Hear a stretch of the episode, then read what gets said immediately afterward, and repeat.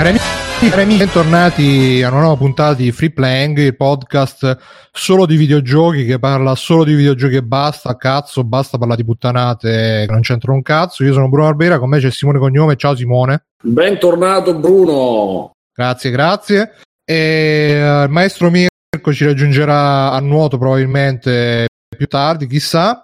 E c'è anche uh, il nostro amico Stefano, per la prima volta in orario. Ciao Stefano. Ciao, chiamatemi Stefano Videogiochi Biggio. Che se, se ti Si, stai si mangiando parla una... solo di videogiochi. No, non sto più mangiando niente, giuro. Non ti stai Allora io vi mangiando saluto comunque Allora, se si parla di videogiochi. Ciao ragazzi, buonanotte. No, dai, rimani che ci serve sempre il parere di qualcuno che non ci gioca ai videogiochi, che va sempre bene, come fanno vedere anche le news. E c'è anche Alessio, vita da negozio. Ciao Alessio. Vita da negozio di videogiochi, tra l'altro solo videogiochi, nient'altro che videogiochi e non vendo videogiochi. Ma dai, secondo me, secondo me li vendi. Sì, sì, ogni cuore, ogni, tanto, no, ogni tanto di straforo vendo anche videogiochi. Nel frattempo Simone fa le interferenze alla Twin Peaks, non fa niente. No, cazzo, che avete sentito? Tutto a posto, tutto No, a e non posto. vorrei che mi sta No. saltando in aria, mi entra un fulmine nel culo e, e diventa Ogni tanto v- Ma vai tranquillo. Simone. No, è puntata 261 di Free Playing. eh, Ci trovate su www.freeplay.it dove trovate anche il gruppo Facebook, Telegram, audio e non, Twitch. Se siete Twitch Prime ricordatevi di fare l'abbonamento esclusivamente gratis eh, che così ci date i soldi oppure link Amazon eh, o PayPal o che altro c'è? Patreon, Patreon, so- sosteneteci su Patreon.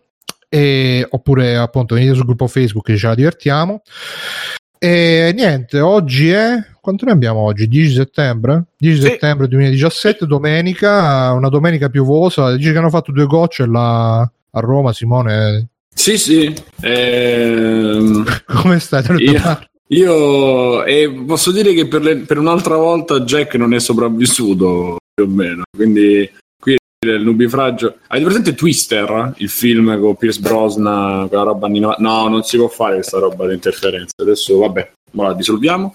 E... Ci avete presente Twister? Sì, sì. sì? Eh, più o meno è andata così. Eh, vabbè, insomma, un film eh, Su- sugli uragani, sui sugli tifoni. uragani, con, gli- con le mucche che volano e cose del genere. A proposito di uragani, che come sapete non hanno colpito solo noi, ma anche in zona Atlantico leggerissimamente di più. Ma avete sentito che l'uragano ha preso degli squali? E c'erano degli squali in mezzo Eh, all'uragano. Ma è fake, Purtroppo, dai. Simo, mi pare che sia fake. Ma è un Beh, ma evento che. leggedemi un po' il gioco, mannaggia. È un evento che può- allora, in realtà la storia tipo dei. Avete presente quando dicono Siamo so- sono piovuti i pesci? Esatto, quando sono piovuti i pesci o le rane, storie così, spesso sono tipo uragani che si portano via. Eh, no, trombe Ah, d'acqua. adesso veramente. Che cosa? Quello dei pesci che cadono dal cielo? Che loro ha preso i pesci e... Eh sì, sì, sì, quello, quello succede ogni tanto perché l'unica spiegazione è il fatto che, che piovano pesci, squali, squaletti e quant'altro.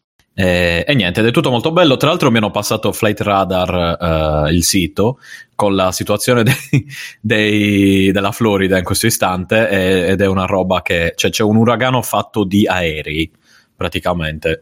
È terribile, è una cosa abbastanza allucinante, devo dire. fatto di aereo, che stai dicendo? Cioè, praticamente ci sono una quantità di aerei che stanno cercando di atterrare in- a causa dell'uragano, devono atterrare lì. E c'è tipo una. Ci sono tipo 100 aerei in uno spazio dove In solitamente ce spazio ne sono. Esatto, è una cosa incredibile. E adesso ve la passo perché è allucinante. Immaginate cioè, di vedere il- il- il- l'effetto della Terra, stile Google Earth, però coperto da aerei più o meno. Questo era così una mezz'ora fa, adesso rido un'occhiata.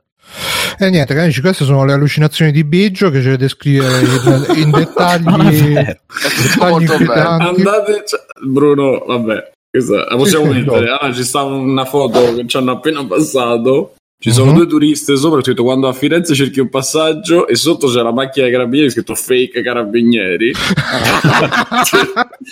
tipo fake tag. Ed Ecco, vi ho, molto- vi ho linkato la cosa, dateci un'occhiata e smetterete di irridermi. Vediamo, sto aprendo in questo momento, attenzione, mi sta caricando. Solo videogiochi. Sì, sì, solo video- eh, vabbè, Porca troia, che è tutta sta roba che vola? Eh, te l'ho detto che c'è un po' di casino. Vabbè, lo sono tutti questi aerei? È perché c'è un casino, cioè guarda che... Allora, guarda quanti ce ne sono in Florida e guarda negli altri aeroporti. Intanto capiamo dove sta la Florida. Allora, Ah, è il pisellino dell'America, come insegnano i Simpson. Sì, sì. Esattamente. Eh, Ah, ma quindi quelli sono tutti gli Non ce n'è nessuno in Florida. Sì, sono tutti, cioè lì è vuoto, però, eh, guarda il casino che c'è dalle altre parti invece, cioè c'è un... Ah. Sono tutti, come si dice, dirottati in Cioè, altre questi parti. sono tutti aerei In volo. in volo. Sì. E non Cioè- se ne schianta manco uno, vedi che sono effettivamente più sicuri. de- Vabbè, ecco, io non vorrei essere nei, nei panni del, del- come si dice, della torre di controllo di queste città in questo momento. Penso che, che stiano divertendo del la- radarista. l'aereo più, più pazzo del mondo col tizio che dice: Oh, c'ho il giorno sbagliato per eh, ma, sniffare cocaina. Eh, cioè, cioè, cocoina soprattutto. Ma anche in Minnesota e in Messico vedo che non vogliono atterrare. Comunque va bene. C'è un ritardo questo- pure a Roma, eh? Ah sì? A Vabbè, tanto- faccio Fiumicino. Roma Tra non nove- Lynch Airport. Tra nove mesi sapremo di che si tratta. E niente, ragazzi, appunto, free playing, queste notizie di attualità perché non possiamo chiudere gli occhi di fronte a queste cose che avvengono di fronte a tutti noi. Simo, eh, Eh, Simo, Bruno, scusa, ti interrompo per dire, ma in realtà parlavo di videogiochi perché volevo dirvi che Fly Simulator è un bel videogioco. Ciao, ecco, finito. Ma c'è anche Siamo Flight- tornati nei videogiochi. C'è anche Flight Controller, quel gioco là per, esempio. Per iOS che... E niente, io eh, avevo segnato tipo 5 puntate fa sti sfoghi tutti di Simone e eh, volevo chiedere a Simone se ci voleva parlare un po' di ste robe così ce le togliamo davanti oppure le cancello direttamente. E io Ci devo segnato- recu- Vai. Ci ho segnato lo sfogo di Mayweather vs McGregor, l'incontro che c'è stato mi pare tre mesi fa per il titolo WW qualcosa. E tu dicevi che la gente sono rompicoglioni perché vedono queste cose americane. Lasciamo stare, vabbè, Mayweather perché ormai è passato, però in generale, diciamo, sta gente che fa, segue gli eventi americani come se fossero eventi italiani, so- sono un po' stronzi, vero Simone? Ma, no- ma sai che cosa? Il problema principale è, è che ci facciamo, e io sono il primo, però spesso ci si fa prendere da- dall'hype e, e dal fatto che appunto in America tutta sta roba è super eh, sponsorizzata, super estremizzata sui social. eh, Poi ecco c'è la eco perché vedendo su Reddit, su 9gag, su 4chan, tutte le cose ci arrivano di, di cascata, diciamo, e quindi eh, anche noi un po' ne subiamo. Però questi che fanno i fenomeni che si svegliano alle 3 di mattina per vedere quel match che è stato anche, che era anche ridicolo perché poi uno fa MMA, l'altro fa box, hanno fatto box, che sa- cioè comunque era impostato anche di secondo me alla cazzo, era solo una maniera per fare cassa e mi fanno ridere. E questi oh, bisog- c'è gente che veramente non riesce a allacciarsi le scarpe sui social miei che, che fa eh, mi sono visto Mayfield cazzo- io, io posso, giu- io, allora, io giustifico in questo caso chi segue quello sport, cioè nel senso, se sei un appassionato di box eh, o MMA in questo caso eh, e ti vuoi vedere quell'incontro lì, secondo me ha senso anche se fai, cioè io non lo farei mai, però se ti vuoi svegliare alle tre per fare sta cosa ci sta perché sei un appassionato. Se però tu sei sei uno appassionato, no, Biggio, di No, sì, assolutamente no. Infatti, io col cazzo che mi sveglio alle 3 mi sono visto oh, boh, 5 minuti di filmato su YouTube eh, con le, le scene migliori perché ero curioso di vedere com'era andata la faccenda e basta. La mia, la mia cosa è finita lì. Il mio interesse è finito lì. Ero un po' curioso, ma niente di che. Eh, però, appunto, capisco chi si sveglia. Io, io avevo un compagno di classe alle medie che si Sì. svegliava a quegli orari di tipo alle 6 del mattino, alle 5, alle 3 per guardarsi la Formula 1. Ok? Mm. Eh, coi genitori consenzienti a fargli fare sta cagata. Eh, per me io lo una... facevo solo l'ho fatto solo per mai dire gol Eh, vabbè, ma, ma, Diego è un prodotto 100% italiano e per no Sabacco anche, 100% giusto? Ah, no. bello Soprattutto. No, ecco, eh, quindi posso capire chi è appassionato, per me è una stronzata, ma posso capire chi è appassionato in quel caso lì, ok. Ma se avesse, se aveste sentito me che mi sveglio alle 3 del mattino per seguirmi l'incontro di box, sapendo che io di box... una profonda tristezza. Eh, esatto, Cioè, un po' eh, mi, mi- mi- mi- cioè, vi, vi sarebbero dovute cadere le palle, No, giustamente. no, proprio ecco. profonda tristezza, no. È proprio Tipo il farsi meme- trascinare dall'entusiasmo degli altri Esatto, su roba che state tranquilli. No, no, no, ma infatti state tranquilli, non l'ho fatto. Tipo il, cosa- meme, tipo il meme di Escobar quando sta da solo adesso che- Sì, no, ma no, avreste avuto pienamente ragione in quel caso, eh, ve, l'av- ve l'avrei data, ma non è il mio caso, per fortuna. No, io ti do- immagino là dormivo. alle, alle, alle tre di notte, vai McGregor, eh, la ragazza, basta, i rotazzi, gli, Dormi, dormi, esatto. i vicini pure. No, però No, sarebbe no, no, stato tra- bello. Non mi sveglio, guarda, è molto raro che mi svegli la notte, cioè se mi sveglio per le, le cose di videogiochi, non mi sveglio neanche per, eh, figuriamoci per un incontro di box eh, fatto per eh, davvero per fare solo un po' di spettacolo così, quindi no, figuriamoci. Ma neanche se ci fosse stato un sardo eh, all'incontro di box l'avrei fatto probabilmente. Oddio, per un sardo forse sì, non lo so. Dipende, non lo so. No, qualsiasi sardo. No, no, ma eh, un, un sardo, sai che dici, non lo so, è una roba incredibile che un sardo arriva tipo l'equivalente della box di Gigi Riva, che è considerato una divinità a Cagliari. Eh, in quel caso lì magari un pensierino ce l'avrei fatto, ma non è detto che l'avrei fatto. Magari mi sarei visto tutto l'incontro appena sveglio o cose così. Invece l'ha fatto. Comunque mi ricordo invece che era grosso, grosso, grosso rilassamento i tempi di Soldini e di Luna Rossa. Ah, quello è un'altra cosa che è proprio zero. Madre, io accendevo le candele, oh, appena sveglio, principalmente quando andavo a dormire con gli orari assurdi. Una pace, oh, proprio andavi lungo, dormivi Ma lui che cos'è che faceva? quasi come le prime puntate di Retrocast, eh? Lui cos'è che faceva? A Vela attraversava l'Atlantico, mi ricordo. ma Eh, è l'American Cup. Cup.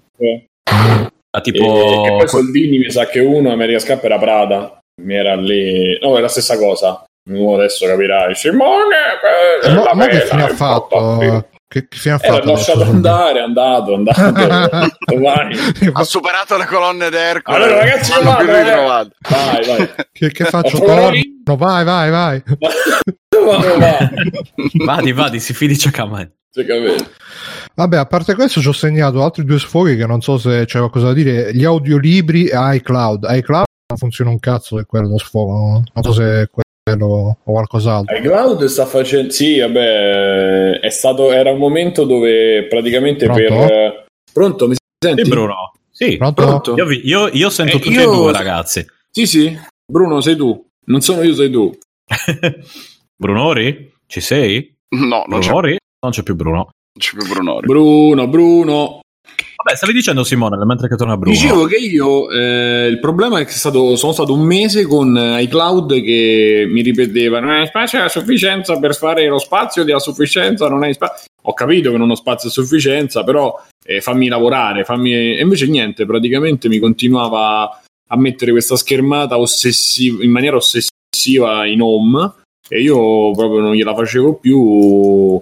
A un certo punto ho dovuto fare abbonamento, vabbè, un euro al mese, ci stanno tipo 50, 12 giga. Un euro al mese. Un euro, un euro al mese Chi mi hai preso 50 per il giga. sultano del Brunei? Esatto, anzi 0,99 addirittura. Era un vantano, vabbè.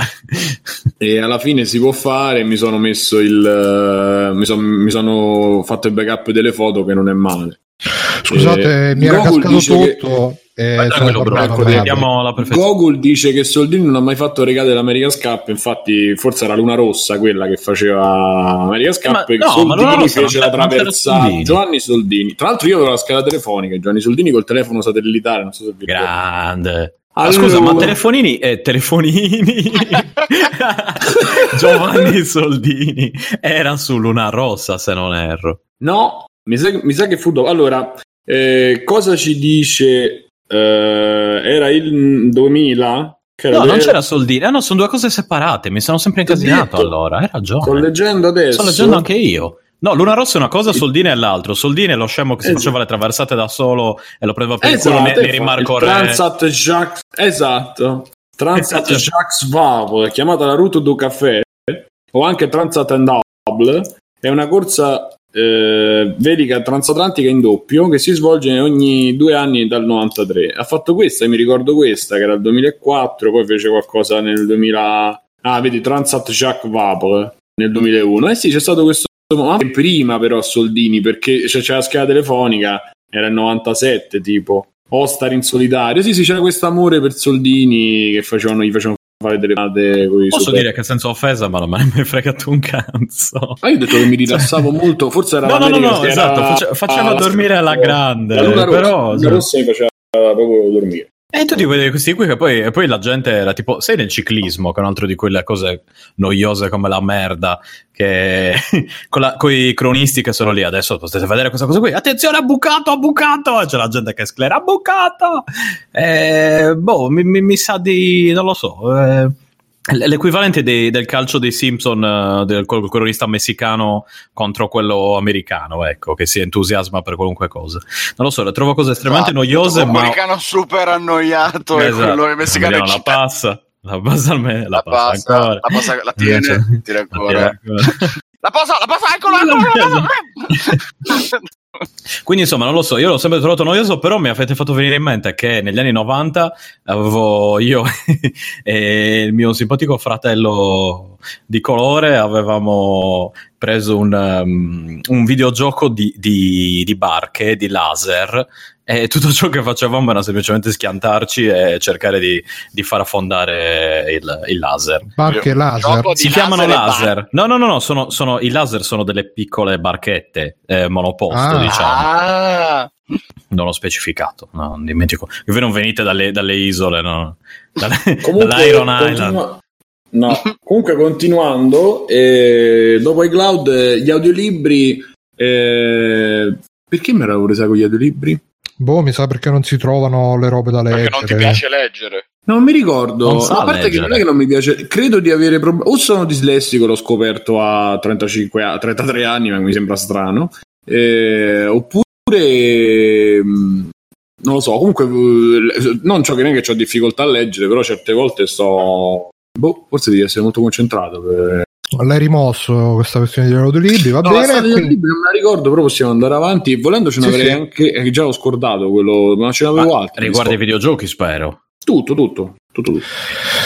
Io va bene. videogiochi. Sono i videogiochi sì, di lì. I video audio lì, ma ci stanno anche gli, gli audiogiochi per i non udenti, ne fanno anche qua in Italia, in particolare fa uno studio italiano, fa un gioco di dungeon dove ti muovi e ti basi solamente sui rimbombi dei passi, dei rumori dei nemici sulle pareti per orientarti.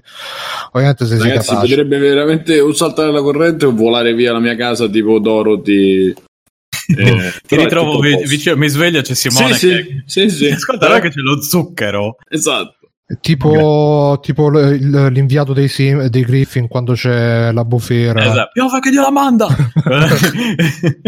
Va bene, allora, eh, come sapete cari amici, da qualche puntata a questa parte, prima delle puntate, diciamo, avete delle domande da fare per la puntata? E mettiamo il coso sul gruppo Facebook e voi ci fate le domande. Ne prendo una che c'è scritto Matteo PR. Uh, a proposito di South Park scontri diretti, che uh, non so se sapete sta news, si potrà scegliere il livello di difficoltà in base al colore della pelle. Più sarà scuro, più il gioco sarà difficile. E lui ha scritto in South Park scontri diretti sceglieremo la difficoltà tramite la pelle del personaggio. Non trovate che sia la cosa più South Park che ci possa essere in un videogioco di South Park? E qui vorrei sentire le vostre opinioni. Sì, prossima domanda? Sì, no, poi c'è la parte lunga.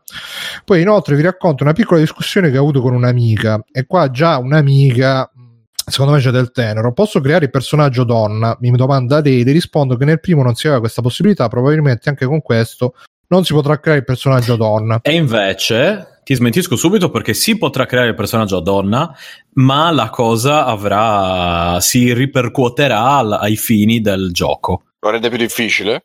Lo rende diverso e in certe situazioni tu puoi andare da già in certe situazioni tu puoi andare da Mr. Makey, quello che dice ok e, e cambiare il sesso. Quindi puoi scegliere esatto, puoi scegliere tra uomo o donna e poi c'è other altro, e poi transgender, cisgender, tutte queste cose qui nuove che fanno imbarzottire Ruger, eccetera, eccetera.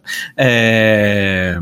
E fatto ciò, allora Mr. Mackey chiama si, a casa. Si dissocia da queste battute. No, no, no, no ognuno si prende le sue responsabilità, l'abbiamo sempre detto. No, ma poi tu, Biggio, che fai tutto lo splendido e poi invece tu sei il primo che si social justice tutto quanto. Io sempre, sono subito, io sono, sono femminista, ad esempio, sono anche donna Però sei dentro. più femminista Io sono femmina, eh? Io sono, esatto, io sono femmina, mio padre è femmina anche, quindi anche il mio migliore amico è femmina, quindi sono a posto mm. così. E, a parte questo, poi Mr. Mickey telefonerà a casa avvisando i tuoi genitori che tu hai scelto tale sesso. Comunque, in teoria si può cambiare sesso in South Park. E, comunque sì, puoi essere donna anche se e appunto ci saranno delle differenze. Ma non, non necessariamente una santa, però. Esatto. E altre, oltre alle gambe c'è di più, ricordatevi. Comunque, a proposito di femminismo, continua Matteo e ci scrive: A questo punto mi dico che se avessero aggiunto le donne come personaggio giocabile avrebbero fatto sicuramente cose bellissime come un attacco vaginale o un raptus mestruale, eccetera, eccetera, cazzate varie. Io non sono d'accordissimo, probabilmente andrebbero verso polemiche femministe introducendo una parte femminile importante in questo gioco. Un negro cinese albino tossico che lancia siringhe usate o un feto gigante zombie nazi sono cose che superano pure la fantasia più estrema mentre una donna bambina che utilizza il proprio corpo, tra virgolette, il proprio corpo, per fare scuregge e mestruare addosso alla gente sarebbe esagerato, non dal mio punto di vista, ma dalla stronza stupida femminista media. Voi che Eh, dite? Che, Eh. che fanno anche le scorregge, eccetera, eccetera. Ho visto il gameplay del personaggio femminile, quindi cagano eh, esattamente come i personaggi maschili e così via. Un po' come nella realtà, tra, tra parentesi. Ma secondo eh. te, Picciotto, che c'è il polso sulla situazione femminista, poi Sì. le femministe insorgeranno con questo svilimento del corpo femminile? Ma sinceramente, diciamo che mi possono anche sbattere la faccia in culo in linea di massima Che è su questa un'immagine molto cosa. poetica. Esatto, cioè nel senso, io spero che non insorgano perché è South Park, quindi come dire, non è una dice questo prodotto nuovo, non sai ancora come comportarti nei suoi confronti. Cioè, se non sai come gestirti tu a livello personale di essere umano South Park, eh, vuol dire che davvero sei un po' malmesso. Ecco, nel 2017, qu- quanto sono? 20 anni che esce Park. Stefano, però mi viene da dirti che dipende dal- da quanto rumore fa il gioco quando esce, perché secondo me qualunque nome Oh. abbia, se fa meno casino quando esce, che passa un po' sotto i radar sui social, eccetera, non se ne accorge nessuno e non succede. No, no, vedrai, basta Mm, un invece- South Park, basta una GIF, basta una fotina, secondo me. Eh, quello- Allora, Ma quello dire che voglio primo... dire che se esce diventa virale per qualche motivo, passa sotto gli occhi diventa sbagliati. virale. Basta, un Eh. tre- basta un- una twitchata, cioè non è Passa virale. sotto gli occhi del Eh, Vaticano. Esatto. No, allora, Ah. eh, allora è questo. Il primo aveva delle cose terribili. E, e- e tutto sommato non è che ci sia stato tutto questo casino tra nazisti, appunto feti, anal intruder, eccetera, eccetera. Al massimo Però- avevano censurato e in alcune zone c'era la parte, quella Eh, ma orribile non è mai censura. diventato un super trend. Cioè, il primo gioco di South Park è Appunto. e fondamentalmente l'hanno cagato solo gli appassionati di South Park. Anche, ma anche, no, vabbè, non è vero. Anche certi appassionati di videogiochi era comunque un, un bel videogioco al di là di tutto. Eh. Cioè, a me è piaciuto come videogioco. Bellissimo. Sì, sì, sì, ma non No, bellissimo, no, questo. però- Dico, siccome Oh, ragazzi, ris- ricordiamo che c'era la classe ebreo in South Park. e qui Bruno si sta già umettando. Vabbè. E con quello è più facile, sì. ovviamente, giocare. no, no, più- Perché hai accesso eh, ai poteri forti, no? Alle banche. cioè. Ovviamente. A A certa parte di. Hollywood bene, eccetera. Eh, no, quindi secondo me, allora, eh, no- no- non voglio fare previsioni, eccetera, ma potrebbe passare anche questo come il primo, un po' come un prodotto di South Park, e quindi sai già che ci saranno delle cose che, tra virgolette, sono. No, senza tra virgolette, che sono oltre sopra le righe, eh, oltre le righe, sono sopra le righe, e quindi è inutile stare lì a farci la polemica, tanto è South Park, e non c'è niente di, di male. Non ci sarebbe da fare polemica comunque, però eh, così la situazione è questa e, e ciccia. Ma secondo me South Park ultimamente si è un po', si è un po' afflosciato, ha perso un po' la carica Che ti prende che South. Park?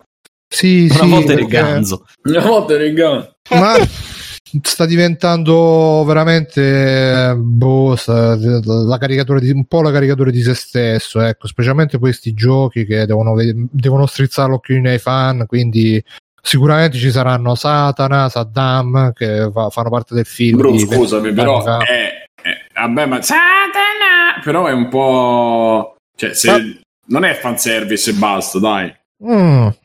No, però sicuramente South Park è partito in un momento che mh, doveva essere a... Ah, vero, qua c'è Kenny che sta facendo il pompino a Cosa Mhm. Butters. E, e, mh, doveva essere, cioè, è partito che era una roba veramente eversiva, sovversiva, ma adesso praticamente è diventata che su tutte le... eh, Ce l'ha sempre avuto, ma adesso si nota ancora di più che su tutte le tematiche che, mh, che fa saltare fuori, alla fine il, la risposta finale è sempre che so- tutte e due le parti sono stronze se, se tutti um, ci Cerchio bottino, cerchio bottino. No, è, è, più che cerchio bottista, è la, la, la filosofia del why, you, why you so serious. Qualsiasi cosa, se, se ci credi troppo, eh, sei ridicolo perché ci stai credendo troppo. Quindi la risposta è sempre di non credere a niente, non fare niente, a, accettare tutto così com'è, vaffanculo. Ma io non vedo questo. L'hai vista l'ultima stagione? Aspetta, aspetta, fai, fai parlare ah, sì, sì, sì. Eh, credo Buono. che sia poi magari un messaggio che loro cercano di mandare, di far arrivare alle persone proprio perché in America specialmente cioè, si tende a, ad accendere gli animi e, e, su questo c'è tutto un business partendo semplicemente dalle Law o da tutti questi eh, da tutti questi mh, super hashtag e campagne che rendono celebre qualche folle femmi- o troppo femminista o troppo poco femminista tra maschi, femmine, insomma di qualsiasi genere e quindi si cavalca molto l'onda. Però si sfruttano poi tematiche che effettivamente potrebbero avere anche un risvolto importante. E quindi credo che il loro messaggio diventi sempre lo stesso ma perché forse ci tengono proprio a dire alle, alle persone eh, cercate di mediare tra una cosa e l'altra non c- cercate di non essere così esagerati perché io fino a 3-4 anni fa onestamente questo accanimento non me lo ricordo ma non solo sui, sui videogiochi in generale quello, su quello, riguardo quello che succede le tematiche di tutti i giorni anche in Italia. E invece? La penso esattamente come Simone quindi non, non aggiungo altro Bra. No, dice Dominique, uh, il fatto che free playing, eh, pensi, a parte che non è free playing, sono io, pensi che South Park si sia fiaccato sarebbe un buon motivo per disiscriversi. Guarda, boh, non so, io lo vedo meno eversivo rispetto agli inizi ed è diventato un po' formulaico alla fine, che è sempre ah, sono tutti stronzi, e vabbè, l'ho già detto, insomma, però dai. Ma sai perché, Bruno? Secondo me perché tendono. Questa è una cosa che hanno gli americani che che finché fa ascolti e genera introiti non si ferma la serie. E hanno ucciso i Simpson, stanno uccidendo South Park. Cioè a un certo punto devi smettere. Poi magari dopo mm. due anni fai una stagione se, te la, se la scrivi bene. Invece cavalcano l'onda e rovinando poi alla fine proprio figlio tutto sommato. Perché Ma loro pensano che cambiando gli autori le cose possano continuare. Invece purtroppo in certi casi non è così ma in South Park io non vedo sinceramente questa cosa a differenza dei Simpson, ad esempio, che stanno davvero stuprando il, il, il cadavere del, del, cartone animato. Che io continuo a vederlo, oh, eh, i Simpson. Simpson. Eh, lo, ma lo vedo per. Eh, come dire, per, io dalla per abitudine. No, no, io, io, le vedo tutte, proprio le guardo tutte, continuo e a volte con grossa, ma davvero grossissima fatica. Ma a parte questo, South Park è Simpson cambiato. Guardi? Sì, sì, no, parlo di Simpson. Eh, in caso di South Park, invece, South Park è cambiato proprio come. Eh, un po' di tempo fa io ho fatto. Mi sono visto tutto South Park, ok, qualche anno fa. Eh, chiaramente non in una sera. Però ho deciso di riguardarmi South Park dalla prima stagione del primo episodio fino all'ultimo. E si nota proprio il cambiamento che coincide anche un po' con la crescita degli autori, che quando hanno iniziato erano dei ragazzini, tra virgolette, appassionati di Monty Python, giustamente. Esatto, che eh, andavano quando avevano vinto il premio, c'erano andati vestiti da donna sotto l'SD, insomma, tutte le cose un po' esagerate a diventare de- dei padri di famiglia eh, normali, ma con un occhio attento a determinate tematiche. Il problema di South Park, secondo me, è che sta diventando sempre più, mentre prima era eh, episodi autoconclusivi e aveva delle tematiche molto generali, adesso sta diventando sempre più eh, una critica alla società americana, lo è sempre stato, ma adesso si sta proprio eh, Sai... diventando stabile sugli, solo sugli americani, quindi a volte risulta difficile la fruizione. Sai cosa loro. anche Stack? L'ultima stagione, perché adesso stanno facendo, sono passati a, a fare le puntate settimana dopo settimana in tempo reale per parlare dei fatti di attualità ultima stagione ovviamente hanno parlato di Trump uh, versus Clinton uh, e loro ovviamente avevano, essendo un po' sinistrorsi, anche se fanno finta che non ne frega un cazzo, volevano fare la gag che dicevano sono tutte e due uguali, però poi sotto sotto secondo me speravano che vincesse la Clinton. Invece ha vinto Trump uh, e si sono ritrovati un po' col culo per terra, probabilmente non sapevano che dire manco loro. Da, da, da dopo che ha vinto Trump, secondo me c'è stato un po' un calo di, tutto, di tutta la stagione. Comunque, ma non se l'aspettavamo come non se l'aspettava quasi nessuno. Diciamo. Sì, sì, eh, sì, quindi... no, ma è per dire che là. In verità, questa cosa comunque pare sia solo italiano. Vabbè, stiamo andando. Questa cosa di Trump pare che sia soltanto Italiana? Che non Italiana, si aspettavano gli europea, che italiani. non si Ah, aspettavano, che è una cosa che ci abbiamo nel sentore nostro. A me ho parlato con due o tre persone che ci vivono da X anni e qualcuno in Sì, ma California, parla- uno in parlano- California, super parlano così. freak. Parlano così. No, perché? perché? Perché dopo che vivi un po' di tempo in un posto inizi a parlare. Ah, eh, non par- parlano eh, più americano, normale, più ok. americano, parla. Parlano come Meredith Kercher. Esatto. E a No, proposito ma di turisti Eh, americani. Inglese, comunque sì, era inglese. Questa americana Ah, comunque scusa, tutto riguarda no. il videogioco Amanda, di South Amanda. Park. Quindi non preoccupatevi, stiamo parlando di videogiochi sempre perché il videogioco è South Park. Prodotto di turisti Vabbè. americani, stiamo parlando di. Cos'è? Di cosa stiamo parlando, Bruno? Amanda Knox. E niente, vabbè, per questo appunto per quanto riguarda South Park abbiamo visto che ci saranno anche le donne, quindi caro Matteo PR eh, potrai andare dalla tua amica e avere questa nuova opportunità di conversazione e speriamo anche di trombata se, se gli astri sono propizi. A proposito di astri, c'è su- sulla nostra chat c'è Kumara, salutiamo Kumara, mi ha mandato Ciao. mandato sta, sto meme che dice nessuno è più ritardato di chi crede all'oroscopo tranne chi sul telefono imposta come lingua predefinita l'inglese loro sono troppo ritardati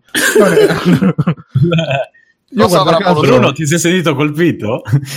io eh, all'oroscopo ci credo però sul telefono c'ho pure la lingua inglese quindi attenzione, attenzione, breaking news: terremoto su- all'Aquila 3.9. È percepito anche a Roma, dico. Eh, infatti, vabbè. Ma adesso, adesso? Sì, sì, breaking news. Eh, perché mi sta ballando l'acqua, potrebbe essere... Ok. Ma magari sei tu che ti agiti, non lo so. Eh, potrebbe Vabbè, essere che detto il terremoto. Eh, forse, sta forse sta ascoltando la musica. Comunque, mancano le, cava- mancano le cavallette e, e- ci siamo. Ragazzi, tranquilli, il clima, il clima va tutto a rego. tranquilli. io non l'ho avvertito comunque qua dice terremoto Eh, forte scossa città. forte scossa eh, ma sai di solito si sente qua perché c'è Cesenatico vicino L'ho avvertito neanche io. Forte scossa al centro Italia, panico tra Lazio e Abruzzo, gente in strada, avvertito fino a Roma e l'Aquila. Però l'epicentro mi sa che è stato un po' più al centro, in mezzo. Comunque siamo ancora vivi, cari amici. eh, Tanto ve ne accorgete da Facebook. Sono, sono tremati i piedi, ragazzi. va bene. E eh, a proposito di terremoti, vi ricordiamo che Free Playing è su Saraha e vado a leggere nuovi messaggi che sono arrivati. Ho avuto sono- un, un paurissimo per un momento. Eh, che pensare. Comunque, Dai, eh, Bruno apri con i messaggi. Volevo salutare il nostro amico Mirko S, che apre Mm. sempre dei bellissimi post. eh, sempre uno. Ha aperto un bellissimo post che ha fatto un sacco di, di risposte sul canale Ah, a proposito dell'inglese. su Facebook, de- sul gruppo Facebook dei Free Playing. E lo abbracciamo sempre, anche. Anche, Anche anche quando fa girare il cazzo. Anche così, insomma, anche quando è sulla panchina con la scatoletta e con la tegna.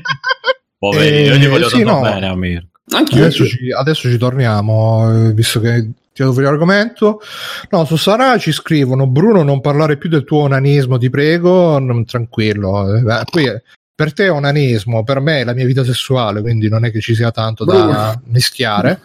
e poi eh, un altro ci scrive più nani, eh, tanti punti esclamativi, più nani. Li Ma- avete visti? Ma Li nani inteso come visti? cosa, co- cosa No, no, in giapponese? nani. O nani No, inteso come nani. persone basse, ok. Non nani? Poi ci sono dei, dei messaggi vecchi, uno dice nani un'altra volta, un altro dice bravi, non mi ricordo se questi avevamo già letti. Uno dice da quando non c'è più la Sabri siete diventati commerciali, eh lo so. Aspetta che la Sabri parli di noi nel nuovo film Social Dream eh, sulla vita sua e di 5G. Di ma- quando si è impennata dopo l'ospitata da quei quattro ragazzi. E non è stata Infatti. l'unica che si è pennata, attenzione. Sì, sì. Eh, attenzione ragazzi, mi hanno detto Mi non ricordo Stefano che lì fu, fu molto femminista Stefano in quella puntata. Esatto, mi avete Ma- ma no. E poi l'ultimo, bravi, simpatici, competenti e tante altre belle cose, ma porco cane, cercate di pronunciare almeno i nomi dei giochi in modo comprensibile. Parlate 40 minuti di un gioco, lo nominate una volta e quasi sempre mangiandovi una sillaba su due. Quindi stasera Vieni- parlere- vi ricordiamo che abbiamo parlato di South Park scontri diretti col trattino tra Pure D e retti, inglese fractured but whole. Che là è, una, è un gioco di parole perché battle sarebbe buco di culo, ma battle Esatto. all eh, fratturato ma intero. Esatto. Va bene, allora Però è no, buonissimo anche scontro diretti, eh, scontri diretti. Beh, sì, bellissimi. Secondo me Ok, sì. al- No, no, ma è stata una bella traduzione. Eh, vabbè, allora dicevamo l'inglese. Praticamente dopo l'ultima puntata c'è stata una mezza polemica sul gruppo Facebook eh, perché insomma qualcuno si è sentito un po' uh, di, che, che, abbiamo favorito un po' troppo l'inglese nell'ultima puntata perché insomma ehm, non solo chi ha scritto, anche chi non ha scritto è venuto in privato, in particolare una persona che adesso non nomino ha detto ah Bruno quel commento te lo sei meritato perché quando parli dell'inglese sembra che c'è una puzza sotto al naso, sei, sei proprio una merda. E, bah, a me, come, eh sì. come, ho, come, ho, scritto anche come, eh, sul gruppo rispondendo, a me non sembra di aver detto ah, imparate l'inglese merda. E ho detto semplicemente se lo sapete meglio, se non lo sapete. Um, sì, Stefano, lui è stato okay, lui quello okay, che ha scritto okay. sul gruppo. E um, Mirkos, quello che dicevamo prima.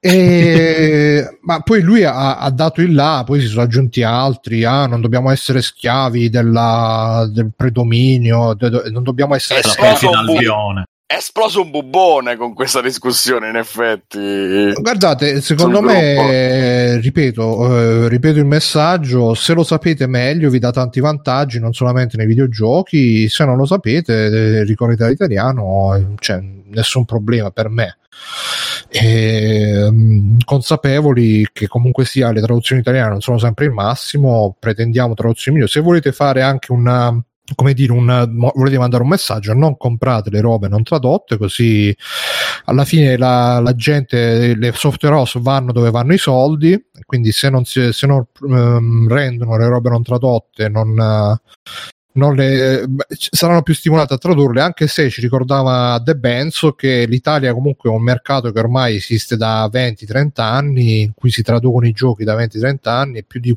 più di tanto non, non, può crescere, mentre altri mercati come la Russia, la Cina, e magari al momento valgono meno dell'Italia, però sono in forte espansione quindi la gente, le software house, sono più interessate a tradurre da quelle parti là.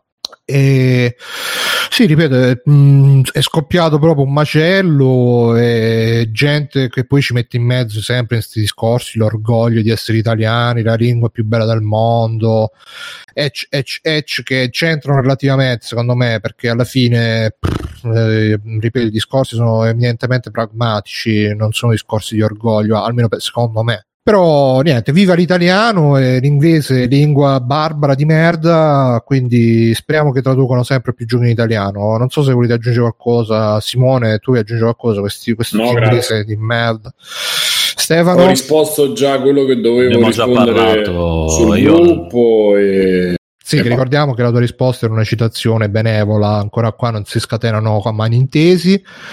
No, no, no, no io, ah, no, io sono come Bruno, cioè io vi consiglio di imparare l'inglese in generale, non solo per i videogiochi, ma, ma in generale, torna sempre utile, quindi basta, mm. tutto qua. E Alessio? Sì, sono d'accordo. Altro perché Bello. tanto l'unico segnale che si può dare quando volete dare un segnale non è tanto il lamentarsi, ma o comprare un prodotto anche in inglese pur di, di averlo e di, nella speranza di far vedere che un interesse commerciale c'è o, o imparare l'inglese e basta perché appunto se non viene fatta la traduzione poi poco da fare. C'è poco da fare ragazzi. Eh. E quindi insomma, mm, viva l'italiano. È, è, è, misterioso però Bruno una cosa, a volte come decidono di fare queste cose. Prendi The Walking Dead dei Telltale e altri giochi in cui hanno fatto la traduzione riguardo Telltale, quindi sono giochi narrativi dove ci sono dei sottotitoli ed è molto veloce passare da un testo all'altro, da una frase all'altra e devi prendere una decisione in poco tempo, per cui uno che effettivamente fatica a masticare l'inglese magari eh, suda di più o non riesce proprio a goderselo. Poi per quale motivo facciano la traduzione della prima stagione e non delle altre, facciano la traduzione di certi giochi più che di altri, tipo Game of Thrones e Batman, mi sembra che non siano stati tradotti in italiano, quelli di Telltale, e invece hanno tradotto Tales from the Borderlands. Non riesco a capire quali, non so, quali previsioni di vendita positive abbiano avuto per Tales from the Borderlands e non per Game of Thrones o Batman, per cui uno l'hanno tradotto e l'altro no, è veramente assurdo a volte come, come prendono queste scelte, però appunto è la riprova che non sapere l'inglese bene ormai vuol dire proprio essere quasi cittadini di serie B, è, un problema grosso. Alessio, che dici cittadini di serie B? Casomai cittadini di serie A che non si abbassano a essere servi di, de, dell'invasore straniero. Comunque dice, mh, mm, che dice? Dice Mario Metallo, qualcuno non vuole imparare inglese e non vuole sentirsi giudicato negativamente? Beh sì, eh, chi non vuole, eh, ovviamente nessuno si vuole sentire giudicato, ma noi non giudichiamo negativamente nessuno, bravi tutti. E, tutti ma no, non lamentatevi se poi non capite le cose in inglese. Non lamentatevi, fate come vi pare, ma, no, no, no, ma dico, se, fate, cioè, se fate una provocazione poi a noi dicendo ah, perché in inglese, una cosa è l'opportunità, una cosa è la scelta diciamo di marketing eh, e una cosa è la possibilità di diffondere l'inglese o essere abili o no nel, nel praticarlo. Cioè, se capiamo queste che sono due cose che viaggiano magari parallele ma non si incontrano, siamo d'accordo. Se non lo capiamo, fate, eh, sì. io, io, l'ho messo anche il cuore a quel commento. A me basta che la gente si esprima, io sono contento. Però sì, diamo l'antefatto magari per chi non ha seguito il gruppo perché uh, il nostro ascoltatore ha detto eh ma i giochi in inglese, i fumetti in inglese, i film in inglese ma perché non fate pure i podcast in inglese quindi uh, didascalia io... provocazione con, sì, tono, sì. con tono sprezzante cioè. io non so se avete visto il twitter del, del, Mo, del Monaco del, del cuoco italiano che sta in Inghilterra che praticamente stavano in un programma di cucina e a un certo punto ci hanno detto ah ma qua se aggiungiamo la, eh, se aggiungiamo la pancetta diventa una carbonara. E lui ha detto if my grandmother had the wheels she was a bike. E quindi sono scoppiato a ridere poi lo metto faccio vedere è bellissimo si chiama Gino qualcosa. Ma che c'entra con eh, non lo so però ah, perfetto mi è venuto in ah sì no per, per, dire di fare le robe in inglese quindi how are you we are uh, fine uh, uh, uh go, free playing, go free playing Uh, we are still talking about games. Voglio, volevo solo dire questo. Yes. and uh, so we pass to next argument topic. E il prossimo argomento che ci hanno segnalato anche i lettori nella ricordiamo che potete segnalare i giornalisti scapocchioni. Che è successo? È successo che un tizio di GamesBeat, uh, tale Din Takahashi, quindi questo non solo è inglese, pure mezzo giapponese, top del top. Che, che schifo proprio. Uh, praticamente ha fatto, è andato per la, alla Gamescom per conto di GameSpeed appunto e ha giocato a Cuphead il gioco quello a cartone animato anni 20 e praticamente ha fatto un video dove si vedeva che non riusciva manco a passare il tutorial. C'era un punto dove doveva fare un salto e poi dopo la, la, lo scatto in avanti e lui non riusciva a farlo, è stato tipo 20 minuti là su sto salto più scatto in avanti. E quindi è nata la super polemica, ah ma i giornalisti videoludici dovrebbero saper giocare ai giochi, questi vengono pagati, non sanno manco giocare, scrivono le recensioni, bla bla bla. E qua bisogna fare due puntualizzazioni, una è che lui si occupa pre- prevalentemente di economia, è un po' un pacter uh, giappone, mezzo giapponese diciamo, anche GameSpit in realtà come sito è molto orientato al business.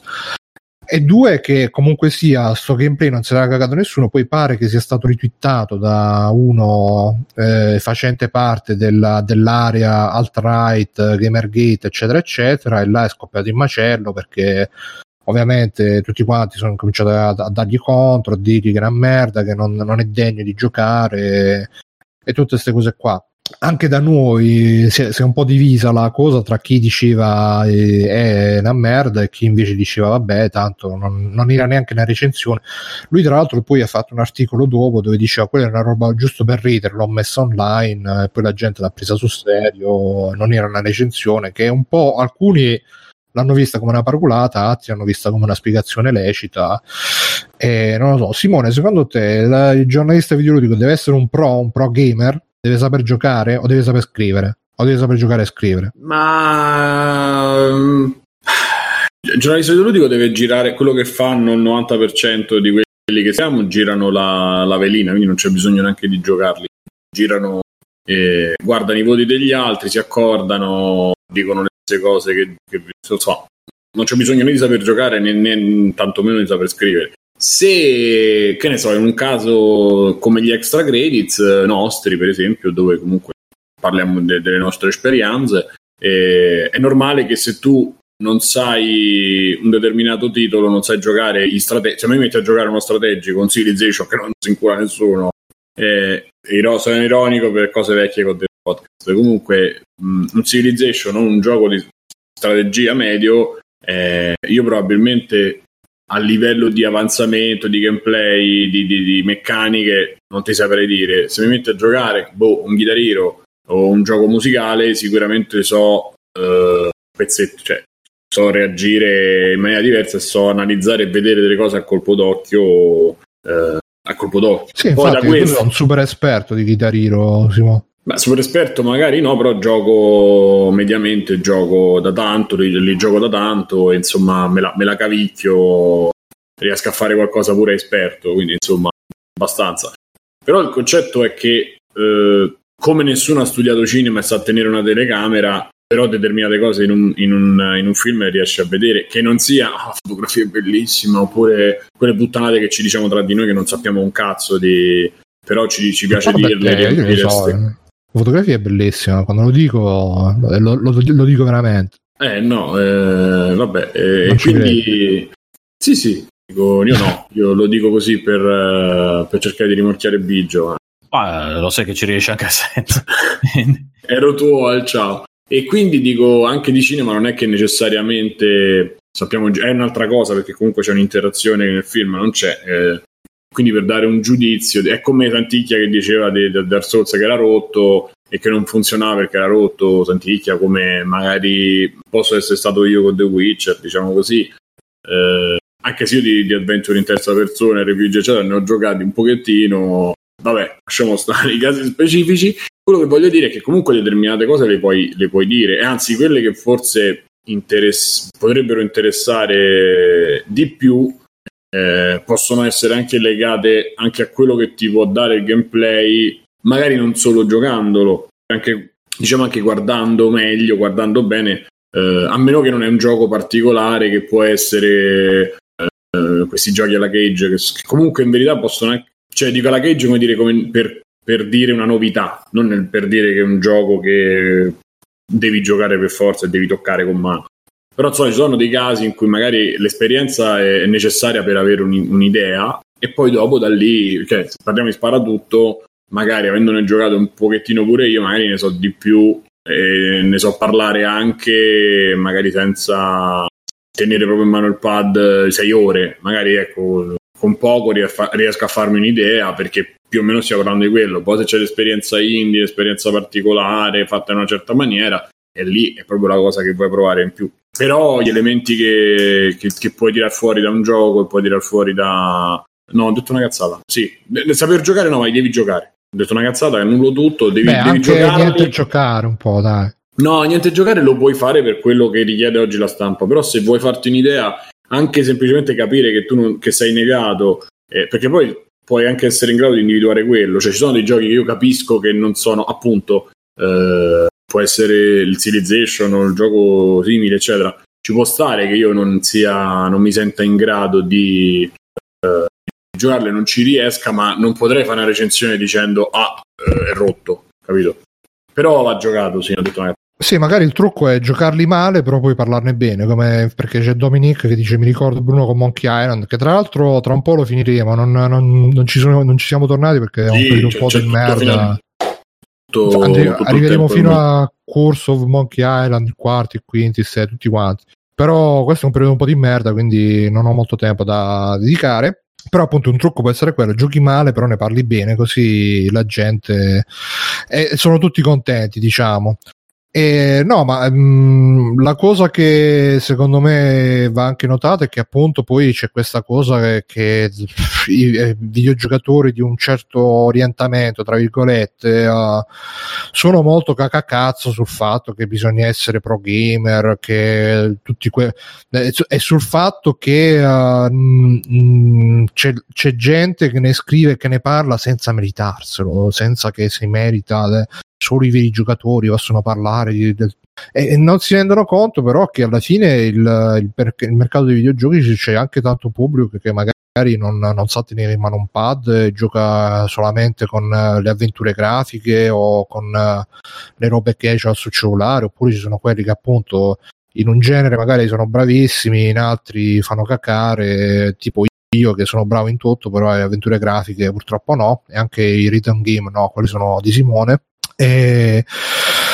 Non lo so, e... Stefano, tu che ne dici? Tu sei un pro gamer, che ne pensi? L'hai visto quel gameplay? Che te ne è rimasto? Che ne pensi? Bah, non sono non un pro gamer. Non, era, non era degno lui di giocarci. Ma no, io non penso che... Allora, bisogna secondo me differenziare il fatto che non tutti in primis sono bravi in tutti i videogiochi, quindi sono dei videogiochi in cui sei più bravo, in cui sei meno bravi. Io, ad esempio, sono una pippa astrale nei Dark Souls, Bloodborne, eccetera, eccetera. Tanto che li ho abbandonati, ma non li reputo dei giochi brutti o dei giochi rotti, semplicemente non fanno per me. Per qualche motivo, eh, ma sono dei bellissimi giochi. Nel caso del gameplay del, di Cuphead, eh, non c'è niente di male nel fatto di essere, di essere scarsi. Sicuramente è una cosa, eh, cioè, spero, ecco, mi auguro un po' che il giornalista magari sia comunque un appassionato di videogiochi e che magari sia più pratico in altre Ma addirittura cose. hanno fatto pure l'ipotesi che magari era mezzo ubriaco perché a quegli eventi sta sempre a bere per far passare il tempo. non lo so, guarda, in qualunque situazione fosse non, non c'è niente di, di, male nell'essere scarsi in un videogioco. Io mi ricordo ancora adesso, mi è venuto in mente la cosa del fatto che lui non riuscisse a fare un'azione in teoria semplice.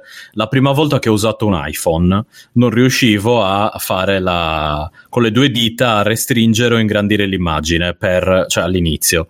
Avevo difficoltà, proprio non ci riuscivo bene. Poi eh, ho sviluppato il pollice opponibile finalmente, e, più o meno e ci sono riuscito. Eh, magari anche lui è uno di quelli che ha bisogno di un po' di tempo per prendere la mano su un certo eh, tipo di gioco. Magari lui è abituato ad altri giochi. Mm, non, non, non, voglio stare qui appunto a giustificare o a colpevolizzare. Non ci vedo niente di male nel fatto di non essere dei pro gamer e di poter scrivere di videogiochi perché appunto la maggior parte dei, dei giornalisti non sono dei pro gamer, sono dei, dei, videogiocatori normali come possiamo esserlo noi. Eh, mi auguro appunto che, che, scrivano bene, che siano attenti al videogioco.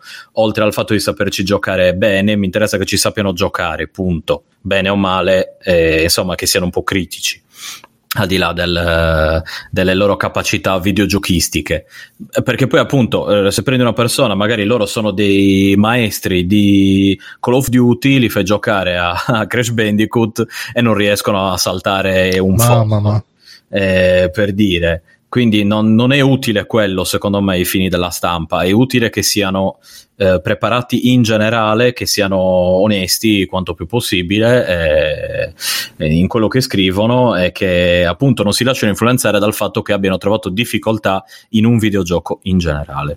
Un po' come noi di Free Playing, siamo così. Esatto, Ma poi è vero esatto. anche l'opposto, che se tu metti solo giornalisti iper preparati nel gioco di cui devono parlare, per forza di cose magari non vedranno quelli che possono essere i difetti per un pubblico più ampio. Cioè, se tu metti solo un appassionatissimo. Super preparato stra... vuol dire che riescono a vederlo, però, secondo me. Eh.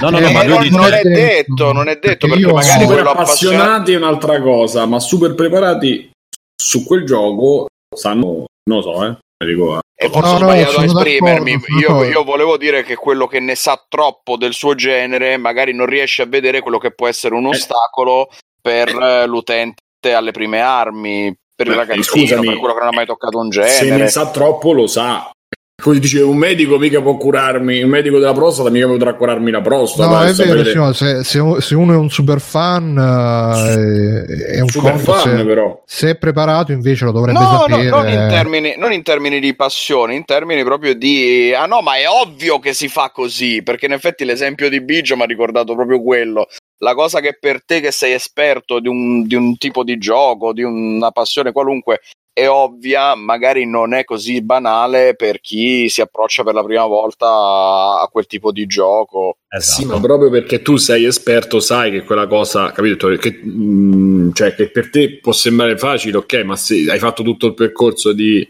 eh, crescita, ti rendi conto che quella cosa quanto è difficile una volta che l'hai fatta. Credo. Poi io. No, no, io sono eh, completamente no. d'accordo. Anche su, anzi, su questa cosa mi diede contro Davide quando dissi che uno deve mettersi un po' nei panni dell'altro. Eh, non ti, come fai a metterti nei panni dell'altro? Beh, un po' è vero, ma esatto, devi metterti nei panni anche di chi ti leggerà. Quindi. Capito? Eh, quando dicevo io, no. Ma il fatto Eh, è beh, che se lo dice non Davide, si- è Davide, scusa. Eh, cioè, Hai ragione. eh, il fatto ciao, che Davide. torniamo ai vecchi fasti di free playing, il fatto è che come sono impostate proprio le La recensioni stampa videoludica. che sbaglia. esatto. No, comunque No, a me capitò, capitò una volta, prima dell'ultimo caso con Fallout 4 con Tagliaferri, capitò una volta di uno che in una chat addirittura su IRC mi disse, mi consigliò un videogioco per Dreamcast eh, che era a base di robot, un picchiaduro a base di robot, un Virtual On? No, no, no, no, no, era un No. picchiaduro visto di lato, Ah. tipo, tipo Tekken, eh, Street Fighter, però a base di Mhm. robot. Ma quello dove potevi customizzarteli? No, era- no, ok, va bene, niente. No, io non lo conosci. Posso Biggio, salutare Dreamcast, che è l'ultima grande console? Visto che, Che ci bello, siamo. hai visto che devono fare flashback che ci segue per- sempre. Che ci segue sempre. Eh, hai visto che devono fare flashback per dire cioè Hai devono fare visto? un gioco per l'Amiga degli anni 80 Però per Dreamcast degli anni 90. miglior L'ultima, di miglior tutti- l'ultima grande console con, l- su- con l'ultimo grande computer finalmente insieme Eh, eh, cioè, scusa, tu, Bruno, dovresti essere un po' imbarzottito perché c'è anche, c'è anche il fattore emulazione. Perché tu puoi usare Sì, il gioco sì, dell'Amiga però- del Dreamcast emulandolo. Cioè, ci però pensi. dice che lo rifaranno adattandolo ai 16 noni perché originariamente la schermata fisse 4 terzi eh. vedremo vedremo Eh, sono, sono eccitatissimo per questa notizia comunque dicevo questo mi consigliò sto picchiaduro che non mi ricordo manco io come si chiama se tutta una serie su IRC pensate amici da poi agli, agli albori di- della preistoria stette là tutto il tempo a dirmi ah questo è un gioco bellissimo citazioni a grandi serie c'è anche il robot che ha tre trasformazioni come Getter Robot. Io gasatissimo eh, e eh, vado a prendere la mia copia di backup di sto gioco da- dai meandri del, del deep web eh, e poi lo metto. È veramente una cacata di gioco. Era. E, e quindi sì, c- c- quando uno è super appassionato, non- ma del resto, come quelli che giocano i picchiaduro, che non si rendono conto che la persona media non, non riesce a, a memorizzare 5.000 combo, quelli che eh, giocano appunto gli strategici, eccetera, eccetera. Comunque chiede Gogol cosa aveva di bello il Dreamcast? Sono ignoranti, illuminatemi. Beh, fondamentalmente Ah, Gogol un tutto. cazzo, un cazzo, solo Cosa che un cazzo? Cosa si Lascia, dice? lascia, lascia, lascia. Fondamentalmente niente, solo che la gente, un po' come Shenmue, come Shenmue che tutti dicono ah bellissimo Shenmue e poi nessuno si è giocato Yakuza che praticamente era Shenmue fatto bene però Shenmue bellissimo Scusa Bruno, io ho giocato a tutti e due, come la mettiamo? Ah ma vabbè ma tu Biggio sei Biggio che. Vabbè, mi hai fregato idolatrando. Par- parti svantaggiato in Parto svantaggiato o avvantaggiato il fatto che abbia giocato tutti e Io avevo capito che- svantaggiato. Ah, io lo speravo che vantaggio, tu- avvantaggiato. che tu abbia giocato gli ultimi usciti insieme insomma quando ormai è sputtanata la serie non ti sei giocato lo Yakuza originale in Su giapponese PS2, no, no, beh, su PS2 E è allora? emulato, sì. Eh va bello Eh sì, poi ho giocato anche agli ultimi e poi ho giocato anche Shenmue su Dreamcast, non emulato. bravo. Ci pensi? bravissimo. Ah, comunque il Dreamcast c'ha sta Eh, cosa che è rimasto un po' la finisco subito Simone poi è è rimasto un po' sta cosa mitica che è l'ultima console di Sega quindi un sacco di gente ma ah, anche quando uscì la PlayStation 2 c'era la gente che andava a fare le, le- gli- le pulci alle, alle screenshot della PlayStation 2 per dire ah ma io ho la Dreamcast è molto meglio guarda qua che texture la PlayStation 2 e non, non vedevano tutti gli effetti in più che c'era la PlayStation 2 però magari c'era una mezza texture slavata ah, è meglio il Dreamcast eh, meglio il Dreamcast È, è stato quindi- quell'effetto commozione come il PC che aveva superato la DC dopo la morte di Berlinguer, Bruno. Mm, Ah, pensavo il dicevi? PC dopo... No, è stato quell'effetto... La DC non ha mai superato, non è mai stata superata né ha mai superato, è sempre lì, stai tranquillo. Eh, No, no, aspetta, secondo me aspetta, c'era l'effetto, l'effetto Bruno del Dream, del, del, con Eh, l'effetto Bruno. è ormai andato. L'effetto Bruno. Sì, Vai, chiama vai. effetto Bruno. Vai Stefano. No, no, no, è dire- l'effetto Bruno. Che, Bruno, se vi ascoltate il Retrocast, ad esempio, potrete sentire Eh. Bruno che fa un, un, un rant, un rant, cioè affitta, eh, contro quelli che a suo tempo abbandonarono l'Ata- eh, l'Atari, ciao, l'Amiga per il PC. che Mi merda sembra quelli che abbandonarono il Dreamcast per la PlayStation 2. ma Sì, non è la stessa sta facendo il cosa contrario, lui, Mm. quelli che, che- che parlavano.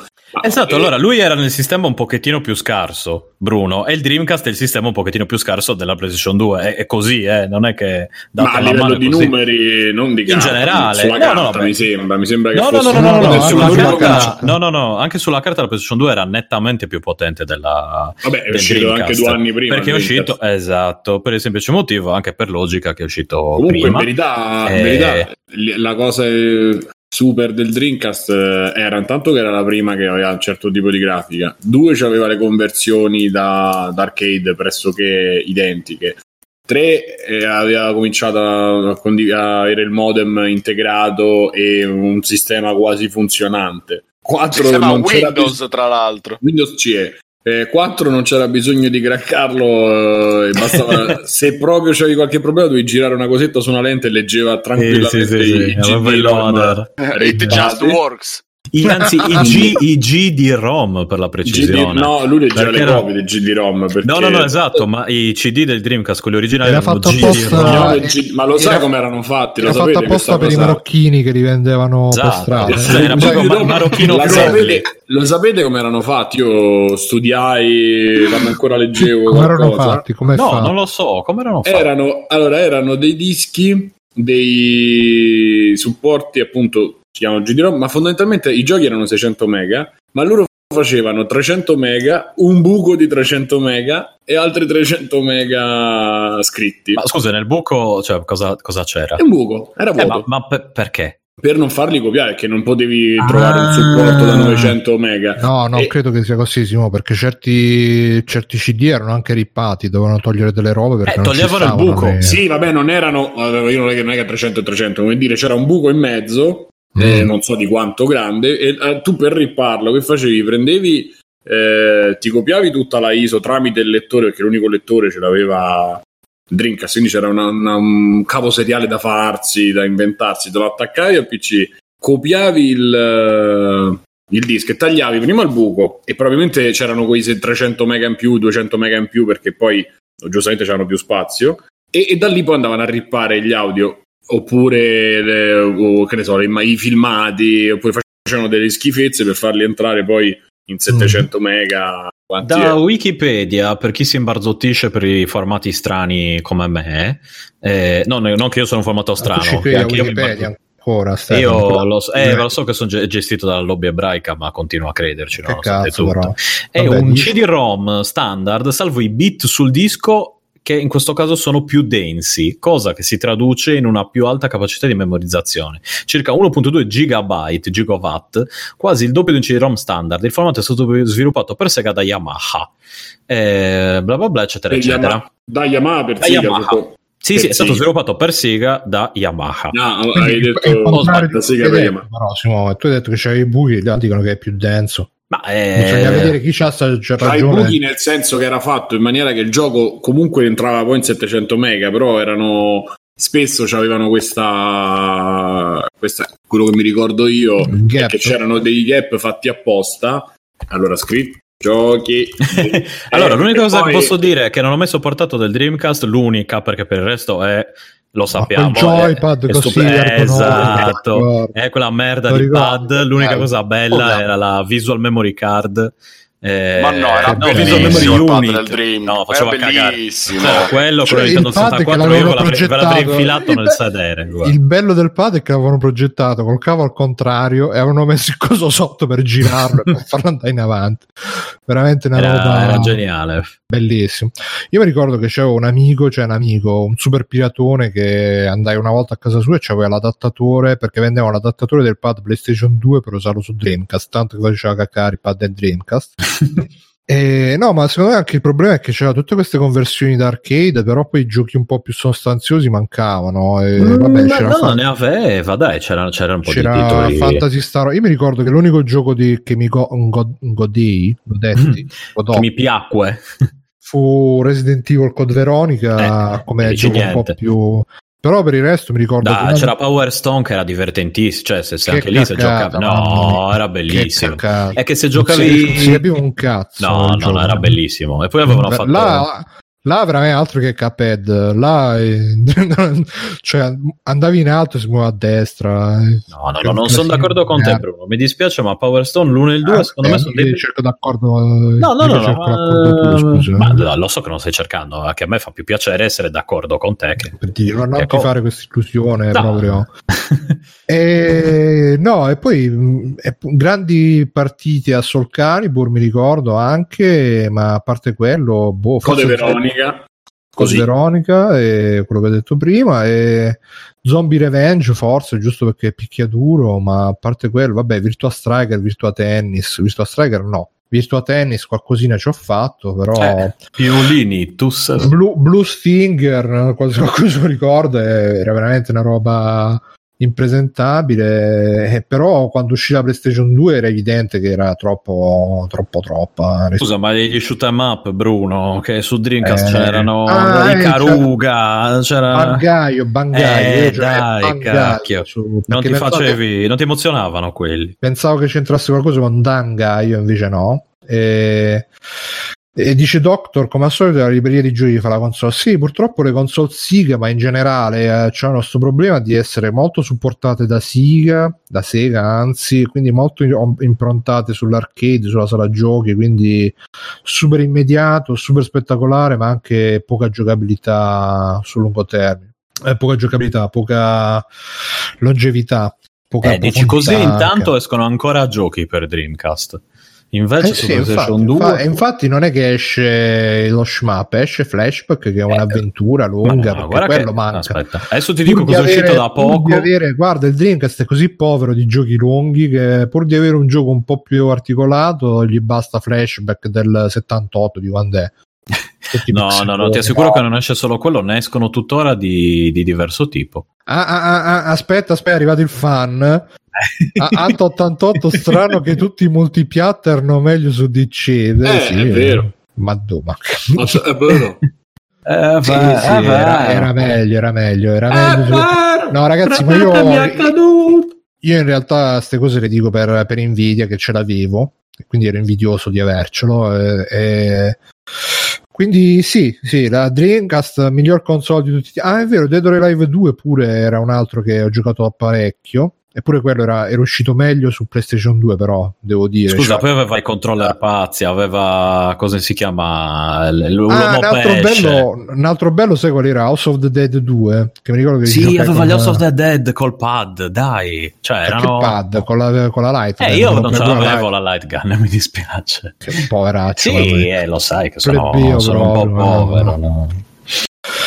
E no, the Dead 2 pure Samba de Amigo era nato su Dreamcast Amigo, a proposito sì. dei controller pazzi. Che, che console? con le aveva il, la, la, la, canna da pesca. Aveva il microfono con cui interagire con ah, la, col pesce. Come si chiama? Fishman? Uff, com'è che si chiama?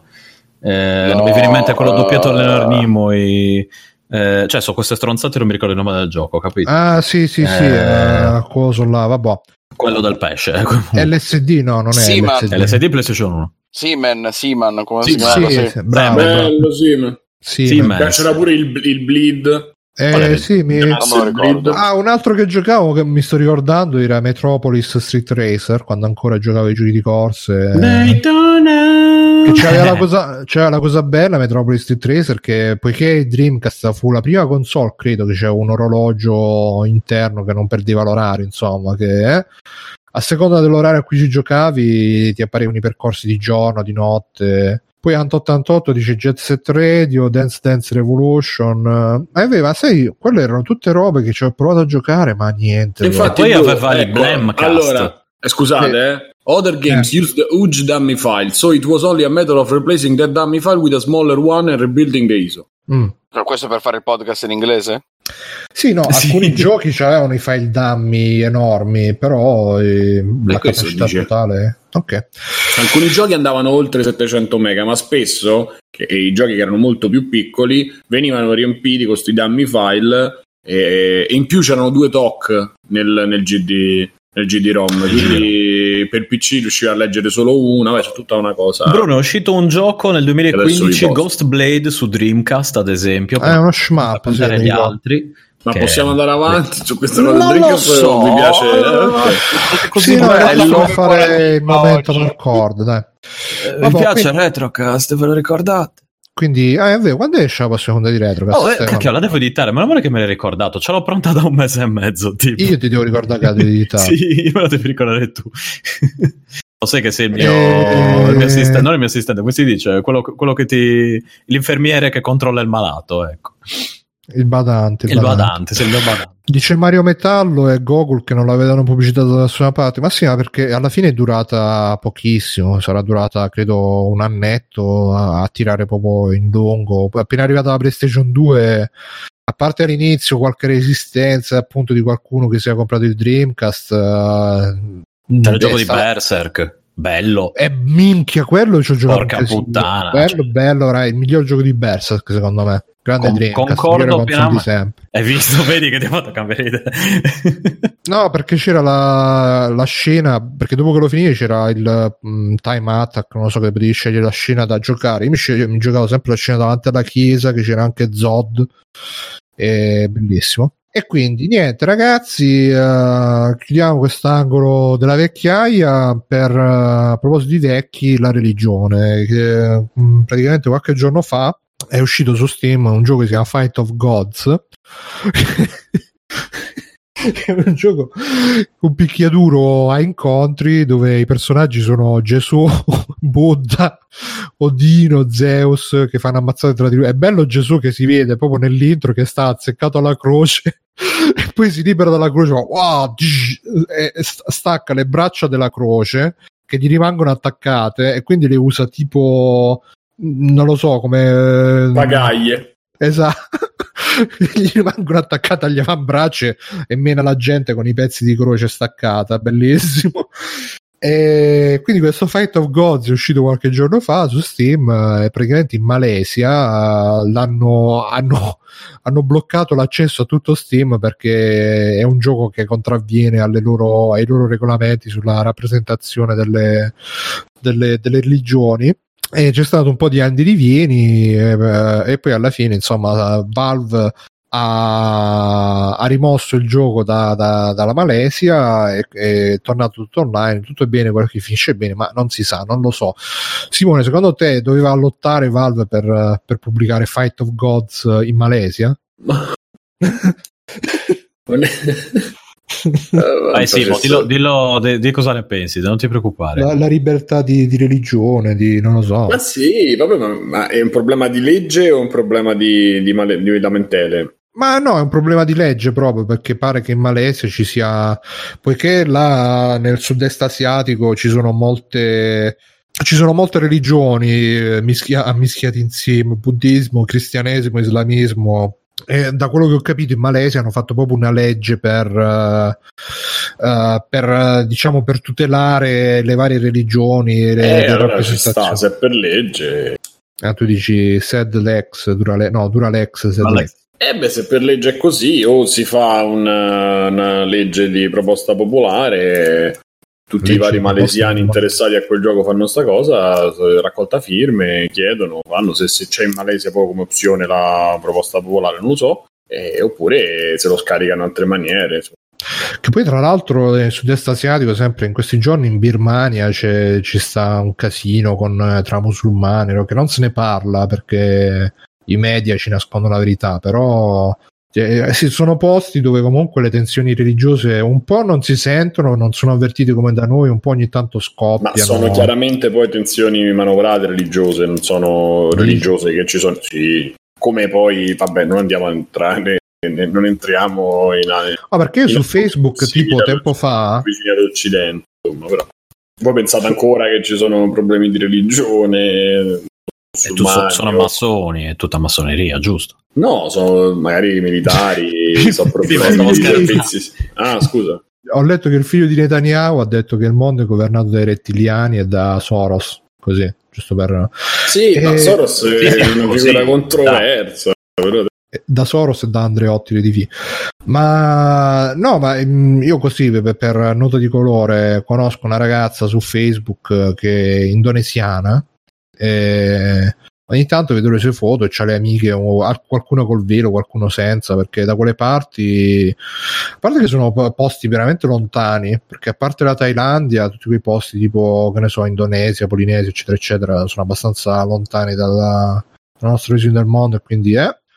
Però là ci sono un casino di musulmani, però sono musulmani diciamo asiatici e quindi sono abbastanza diversi da quelli a cui siamo abituati, arabi, è un po', un po', diversa la situazione così giusto per fare Alessio tu che ne pensi? De- deve lottare Valve per la libertà di Fight of Gods per far lottare Anubi contro Gesù guarda beh, un gioco del genere mi tu diverte tantissimo così, tu che sei così religioso tra l'altro. Io che sono così religioso adoro una cosa del genere cioè me l'hai fatta scoprire adesso lo stavo vedendo e ci voglio giocare subito.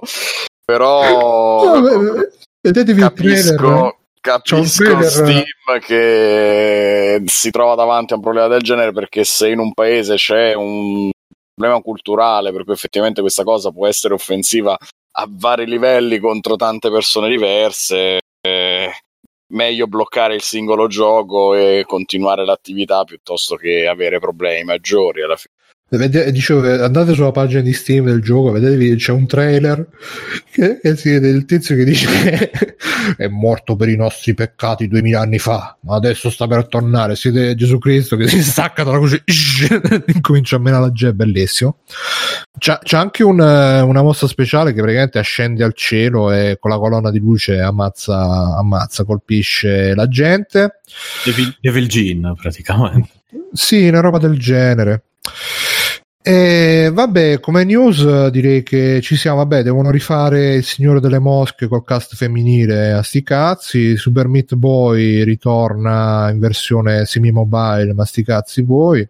La fenomenologia del pastore, magari la, la vediamo. Vediamo qualche posta, qualche posta dalla, dalla come si chiama? Beh, Niente, non c'è un cazzo manco nella posta. C'è una roba per uh, i fumetti che non c'entra un cazzo poi nei siti di videogiochi non si... Ecco, questa qua, dai. Vediamo un po' che cosa dice.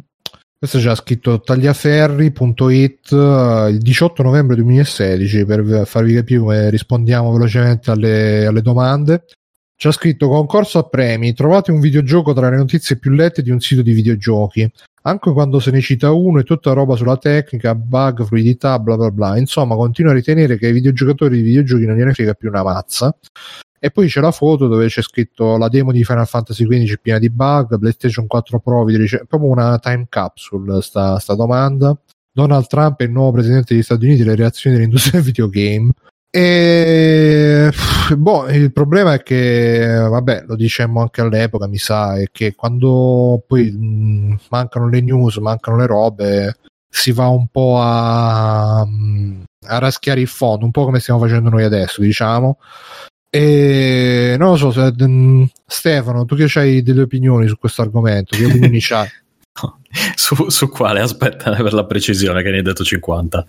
È che sui siti di videogiochi non si parla più di videogiochi, si parla solo di cazzate mezze correlate che non sono tanto correlate, un po' come free playing, insomma. Esatto. Quindi praticamente i siti di videogiochi stanno diventando free playing alla fine, cioè c'è stato finalmente hanno accettato free playing come loro eh, modus operandi, diciamo. Ma mh, mm, ho notato che c'è sempre stato un po' di misto. Il punto è che i siti di videogiochi devono puntare anche un po' al pubblico geek, tra virgolette, quindi devono metterci in mezzo eh, le cose che riguardano, cioè di Game of Thrones parlano del videogioco, ma ti parlano anche della serie TV o anche non dei tie-in, magari tirano fuori in periodo di uscita di videogioco di Batman ti tirano fuori le cose di, del, sul fumetto di Batman e così via in generale, eh, questo non, non, parlo solo appunto di, dei temi, un po' per tutto. Perché? Perché per abbracciare più pubblico devi trattare più argomenti possibili. Eh, non è una cosa che mi dispiace esageratamente, ma non devono, ecco, la quantità di notizie per me la qualità giusta dovrebbe essere tipo 70% videogiochi 30, in un sito di videogiochi ovviamente 30% tutto il resto non 50-50 eh, e soprattutto non ancora di meno quindi, insomma, va bene, ma con calma, ragazzi. Ma perché adesso comunque in tutti i siti di videogiochi mo, ne, penso a Kotaku, ma anche Polygon, ma anche IGN. Polygon, Polygon è allucinante, cioè Polygon eh, a momenti non tratta quasi più di videogiochi, cioè eh. Sì, Polygon c'è Ben Cucera che mi ricordo che c'era un periodo che scriveva ah, mi sono rotto di giocare ai videogiochi, ah che bello fare altre cose che non sono i videogiochi, faceva tutti questi post così. Anch'io basta, raga, Freeplaying deve cambiare rotta, ve lo dico, eh. Cioè, anche Freeplaying cambia rotta, quindi cambiamo, tu- cambiamo, tutti quanti rotta. E poi sì, con, con, le cose Marvel, Disney, supereroi, cioè ogni volta che esce un supereroe, un, un supereroe un film di supereroi eh, comunque il post almeno ce lo si fa per, oppure se esce il trailer. Eh, stanno diventando i, siti di videogiochi stanno diventando sì siti un po' di cultura nerd barra geek in generale. Su, su Polygon no su Kotaku c'è la rubrica chiedi al dottor Nerd Love che la gente ci, ci chiede i, i, problemi d'amore ma la posta di Simone ma che non sono inventati niente sì, vabbè, a, parte hanno, a, parte che hanno, copiato free playing eh, al 100%. E poi uh, che altro c'è? IGN per esempio, ma anche in tempi non sospetti, eh, quando ancora non è iniziata sta moda, c'era la, la rubrica sport, la rubrica babes, dove faceva vedere le femmine e tutto qua. E questo un po' secondo me si ricollega anche col fatto che comunque sia con, eh, con, l'espansione del mercato, appunto, ci sono quelli come il giornalista che diciamo prima che non sa giocare tantissimo. E quindi sì, i videogiochi gli interessano, però la maggior parte del mercato, appunto, è un mercato abbastanza che, che va da, dal videogioco al, dal Call of Duty allo Star Wars ai film Marvel a Netflix a tutte queste cose qua e quindi la gente cerca un po' di, di intercettare questi, questo pubblico possiamo Alessio. supporre che sia eh. anche ecco appunto possiamo supporre anche questione di invecchiare tutti quanti noi assieme assieme a queste cose cioè i videogiochi sono un tipo di intrattenimento molto recente con cui solo in quest'ultimo periodo stanno iniziando ad arrivare i primi anziani, diciamo, dei videogiochi, quelli magari come i primi produttori degli anni 70, poi man mano i giocatori, i primi che hanno iniziato ad avere famiglia e già da adulti sono videogiocatori perché erano videogiocatori a 20 anni, a 10 anni, eccetera, eccetera e, attraversiamo un po' tutti delle fasi di stanca. Il, la stampa dei videogiochi segue un po' anche queste cose perché non sono mai esistiti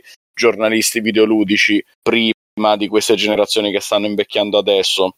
Non so se ho spiegato bene quello che, sì, quello sì, no, che è... intendo. Ok, e noi stessi a volte attraversiamo delle fasi di stanca in cui ci allontaniamo un po' dai videogiochi, magari iniziamo a pensare più alle serie tv, a seguire più i film, a tornare a leggere libri. Mai la figa, eh, mi raccomando. Quello questo... mai, quello eh. assolutamente mai, ragazzi. per Adesso favore. Eh. Eh, c'è un limite a tutto. Eh, esatto. esatto. esatto, Piuttosto il cazzo, però, eh, mi raccomando. Ma quello esatto. sempre.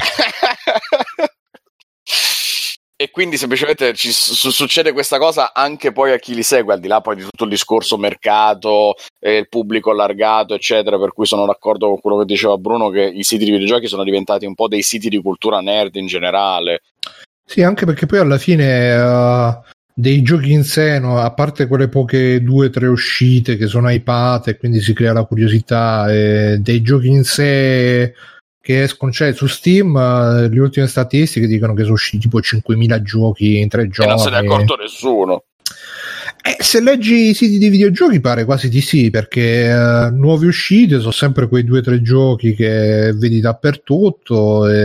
Se vai magari su qualche sito tipo Gematsu vedi anche qualche uscita orientale, se vai sui siti tipo Indie Games trovi qualche robina un po' più indie, però eh, o ce ne, sono, ce ne, escono, ne escono troppi e non ci si riesce a stare, ma secondo me anche che semplicemente è stato visto che non tirano eh, le recensioni sui videogiochi, eh, specialmente a, a confronto di quanto ci si mette a scriverle, a provare i videogiochi e tutto quanto, e tira di più appunto come diceva pure Tagliaferri nell'email, la comparativa eh, tra versione PlayStation 2 e versione Xbox, eh, i bug, il gioco X è uscito e c'è i bug, ah, ah, ah, guarda che divertente.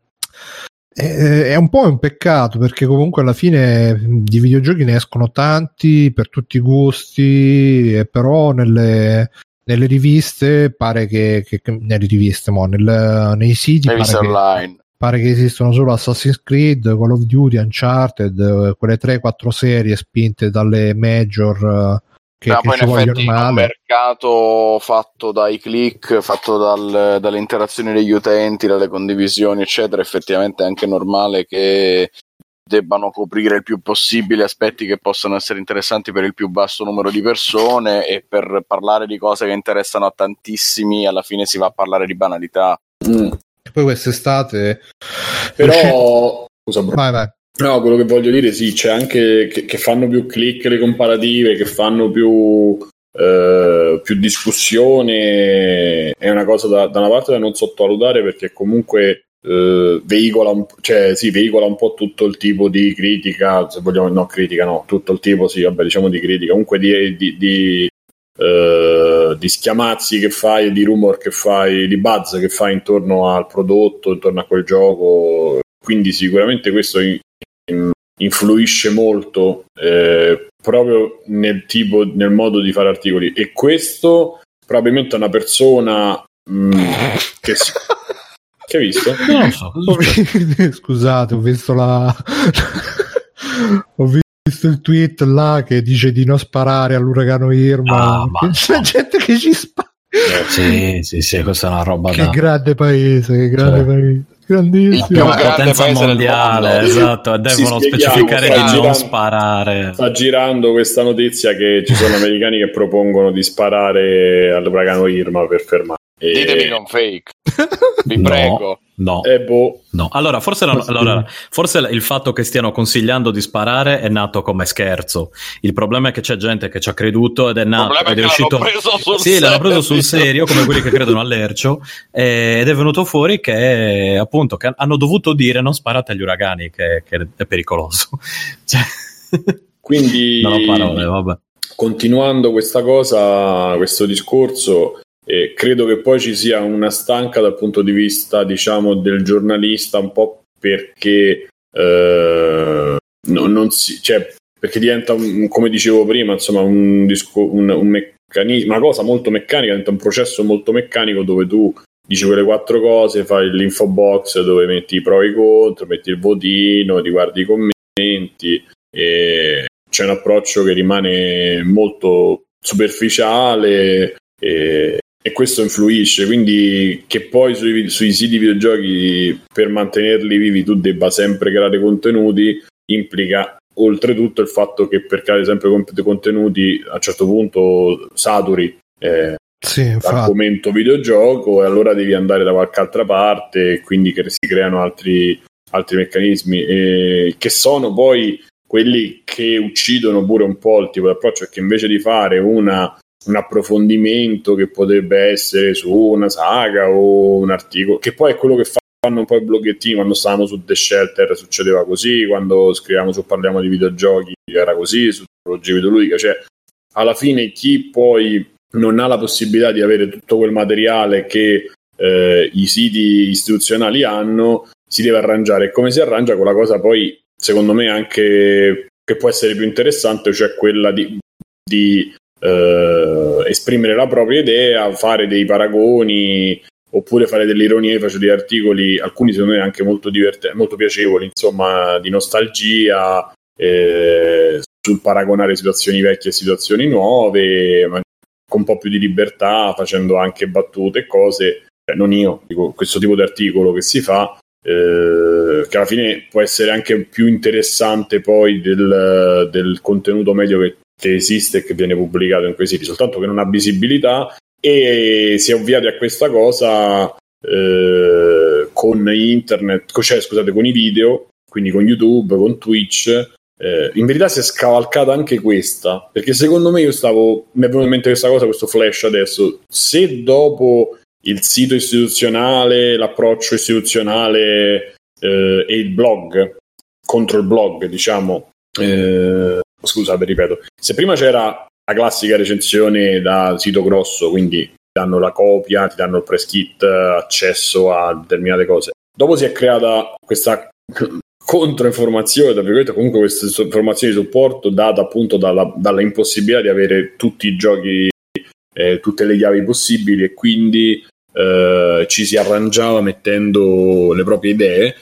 Adesso, dopo c'è stata la fase, diciamo, questi, questi articoli andavano su YouTube, quindi non dovevi necessariamente seguire eh, e leggere su schermo, che è diventato sempre più difficile, ma eh, si, si, si, tendeva si è teso, si dice così, a fare, a, a, leggere poi fondamentalmente a voce, mettendo poi i video del gioco che sono quello che fa Matthew Mazosis, che fanno eh, Bunny Hope.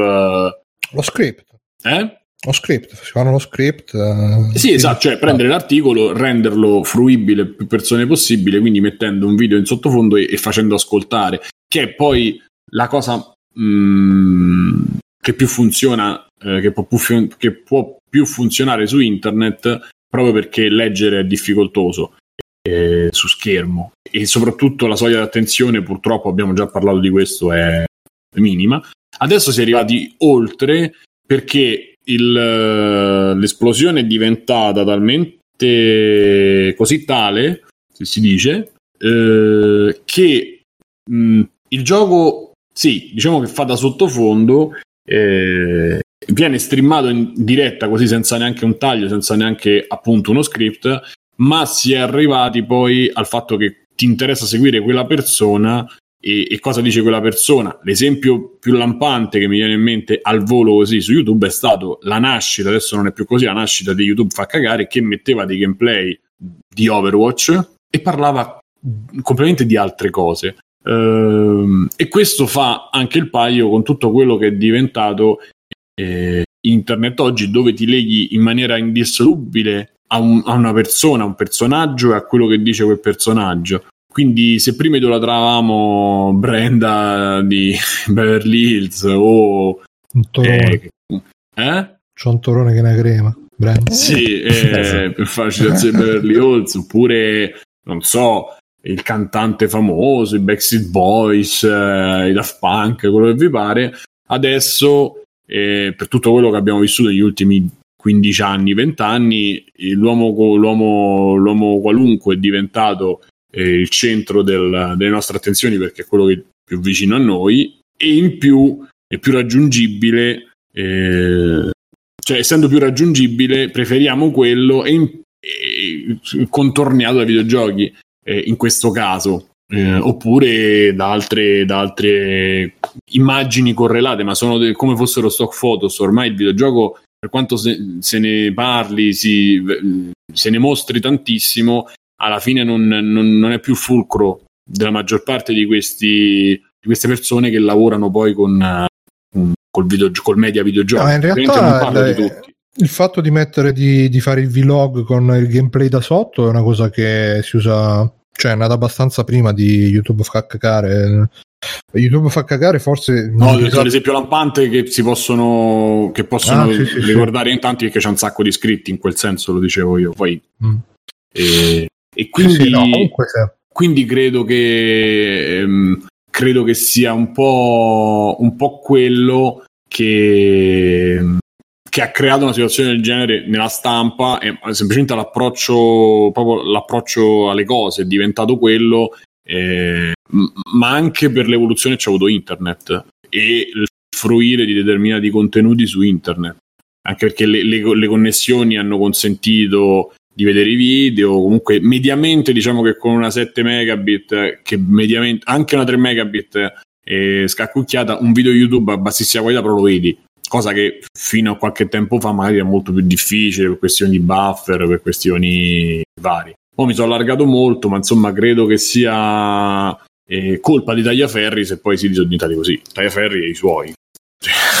sì, no, come persona però. il problema sì, è che i, i siti istituzionali per, per, avere sempre il click la cosa devono stare sempre appresso le news e quindi non hanno neanche il tempo poi di approfondire tu prima dicevi gli articolini del bloggettino alla fine sono pure più interessanti da leggere quelli che non uh, la, l'ennesima recensione anche sui siti istituzionali ogni tanto esce la, la, l'approfondimento tipo su multiplayer adesso c'è la rubrica del dottor Manhattan che è una roba semplice semplice però si fa guardare fa le retrospettive che non so i peggiori giochi di calcio mai usciti ne fai l'ultimo che ha fatto che un po' ti incuriosisce un po' e ah te lo ricordo ma perché il dottor Manazza anche perché il dottor Manhattan Perché sì, li ma- fanno in 40.000 su YouTube i video così. Però se lo fa lui, allora è legittimato. insomma non, non ne- non sono poi così tanti almeno non che conosca io poi magari so, Beh, anche- ma guarda solo Watch Mojo, che campa solo su, su quella ah, sì, sì, oddio, Watch Mojo sì, eh, effettivamente sì. mi sono dovuto disiscrivere perché le peggiori etichette dell'acqua minerale. Sì, no, vabbè, quelle un po' esagerano. Arbitrarie, poi, dai. I listoni.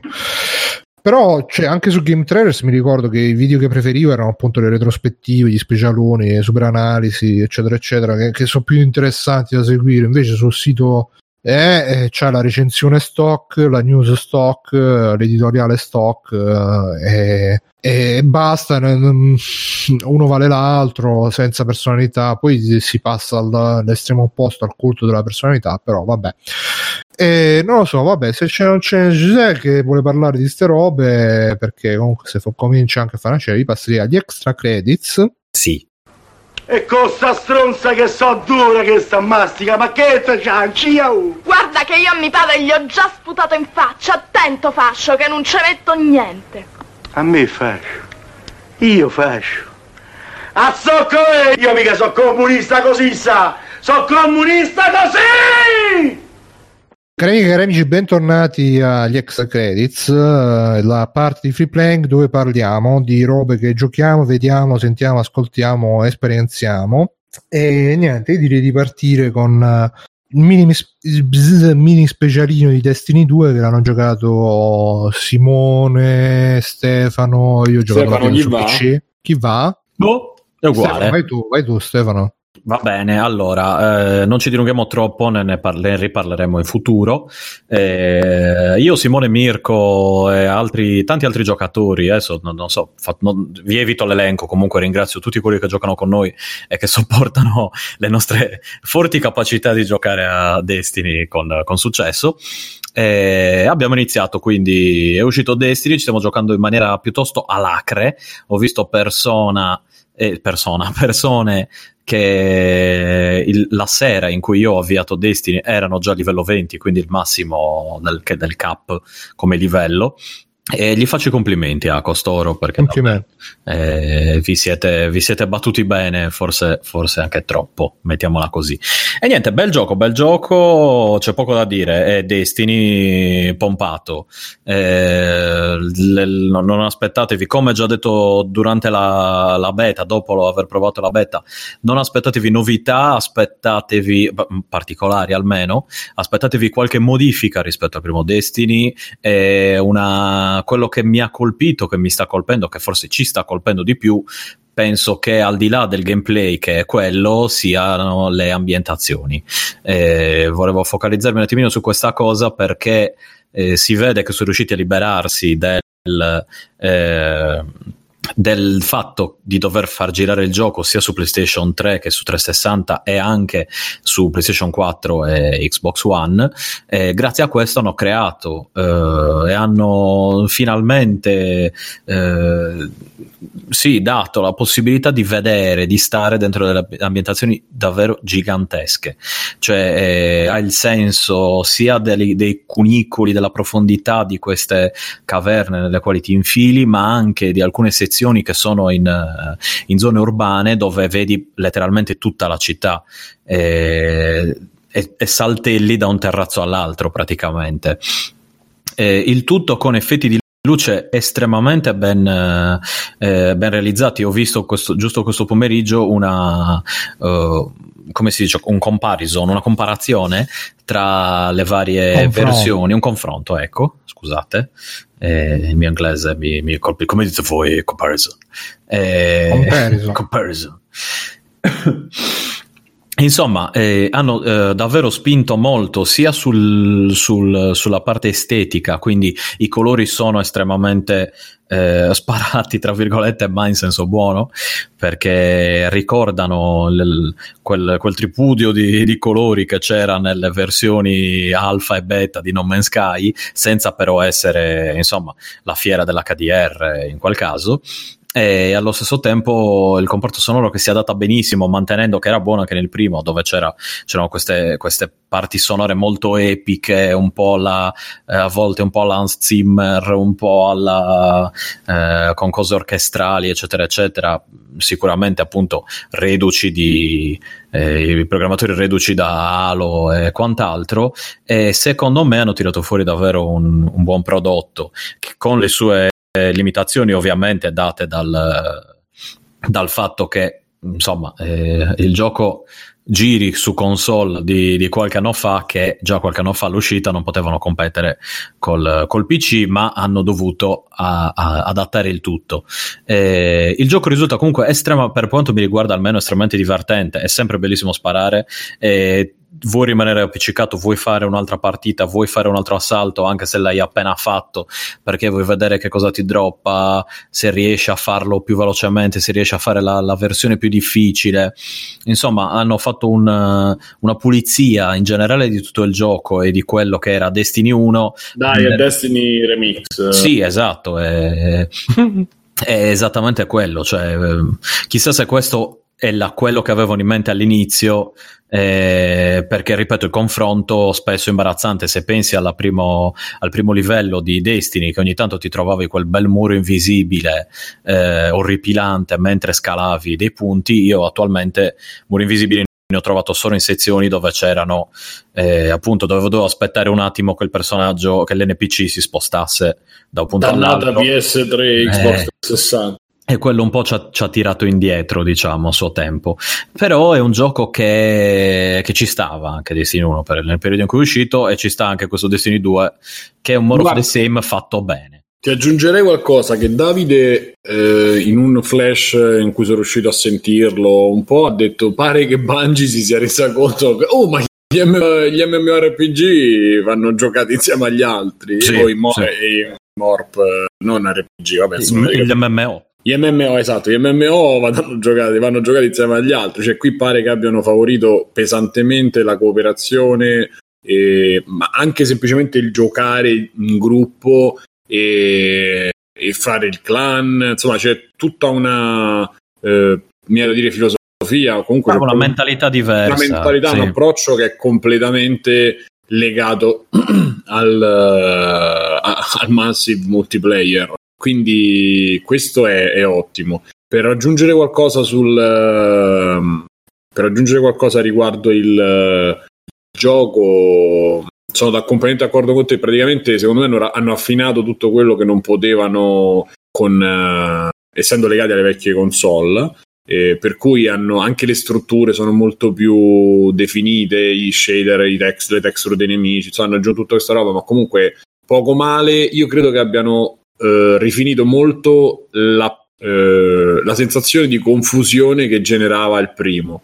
Esatto. Il, il primo aveva le- gli eventi messi a caso che capitavano, cap- cioè volevano fare una cosa eh, avan- avanti, non lo so. Comunque mh, hanno sperimentato delle cose che però non, non possono funzionare eh, o, con- o così come l'hanno fatto e concepite non funzionavano. Invece adesso pare che abbiano sistemato. Io adesso, oppure io sto a level cap, eh, livello c'ho il 20, la luce sto intorno a 230. Insomma, Eh, diciamo siamo un che po' indietro, siamo un po' indietro, Simone. Almeno 240 ormai, eh. eh, lo so, lo so, ma dovevo Ma come masturbarmi funziona sta ripetutamente. cosa Allora, che level cap cioè non ti fa fare Pratica- delle- allora tu con le, gli XP ti fanno arrivare fino al livello 20 quindi tu arrivi al livello 20 dopo le, le armature gli oggetti le pistole eh, tutto, insomma, tutta l'oggettistica che ti butti addosso ti fa aumentare la luce. E praticamente sono due valori che hanno, hanno creato questi due valori che in World of Warcraft cioè, mi pare che ci avessero un altro tipo di nome ma esistono pure in altri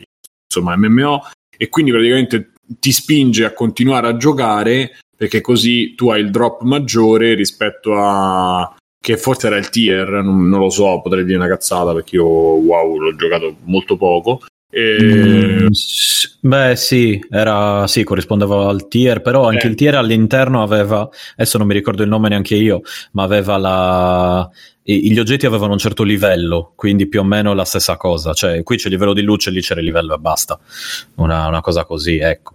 Però sì, Quindi prati- praticamente la situazione è questa: tu arrivi fino al 20 con l'XP, quindi face- e coincide stranamente con la fine del, del single player. Eh, che tra l'altro menzione l'ultima missione, ragazzi. Se la dovete fare, preparatevi un pomeriggio apposito perché è interminabilmente, inutilmente lunga. E io smentisco Simone perché la tecnica è farla, io l'ho fatta con altre due persone che saluto, cioè con eh, Gianni Hammer e, e con eh, Lolli, eh, un altro perfumettista.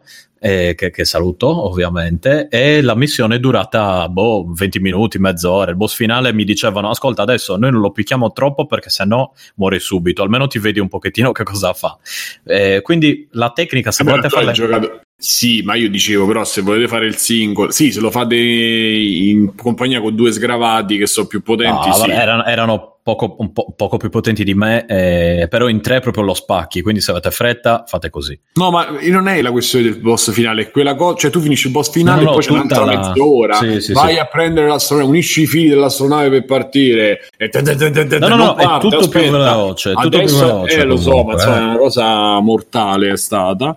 Ehm, però, insomma, tolto questa cosa del, del single player, dicevo, Bru, dopo tu cominci a fare gli assalti, tutte le varie attività che eh, rilasciano pezzi di vestiario o pezzi di armamentario. E prima anche lo spettro, ma invece adesso lo spettro non ha livello. E che ti aumenta in base a quando lo indossi, ti fa aumentare la luce fondamentalmente. E che è questo valore che ti serve per accedere alle missioni, poi quelle più, più, più hard, fino ad arrivare al, al ride, che è il, il climax, che ti droppa. eh, se sei fortunato, ti droppa armi ancora più potenti. E quindi tu, che ne so, se il cap della luce senza ride 2,50, con ride arrivi a 2,60, 2,70, roba del genere. E una volta fatto quello ti vai a cercare perché adesso eh, come un- uno straccione ti vesti con quello che trovi cioè se c'hai dei guanti che si chiamano che ne so i guanti si chiamano eh, la furia nera e c'è tutto il set d'armatura della furia nera. Però alla fine che si fa? All'inizio prendi e ti prendi il guanti di uno tipo che metti i calzini spagliati e i guanti di un Mhm. altro colore ti, ti- ti vesti così pur di avere la luce alta. Dopo ti vai a fare i set di armature perché poi ogni armatura ha delle piccole mh, eh, skill, diciamo, de- de- delle piccole spell, cose che ti, ti possono servire da un'attività rispetto all'altra. Mm. E, per cui questo è un po' il, il concetto. E, e poi c'è una lamentela, io onestamente non so, ancora devo capire, c'è una lamentela di gente che dice che è troppo semplice rispetto all'altro perché ci sono gente che ha finito tutte le attività già e... però secondo me lì è complice il fatto che, la- che le persone conoscono già il gioco ci giocano tantissimi veterani e quindi era solo questione di, di tempo perché Sì, ma come ho detto, se giochi 12 ore al giorno è ovvio che in due giorni hai fatto tutto quello che dovevi fare. Non Eh. è che ci voglia... Cioè, lo puoi fare, eh, per carità, eh, senza problemi. Però, ecco, io, io preferisco dosarmelo un po' di più per... eh, dosarmelo tra virgolette, un po' di più per non incappare subito nella noia di ok ho fatto tutto adesso cosa mi resta da, da fare? Oppure se vuoi fare quello aspettare che Sky Ride che, che uscirà prima o poi e nel mentre giocare ad altro questa è anche una possibilità cioè tu sei lì pronto per il ride quando serve Sì. ci sei eh, questo può essere un'altra, un altro modo di vedere la, la cosa io non l'ho trovato più semplice de- del primo sì sto dicendo del primo Dreamcast del primo Destiny eh, mi, sembra, mi, sembra, eh, mi sembra esattamente identico come Torino. livello di difficoltà.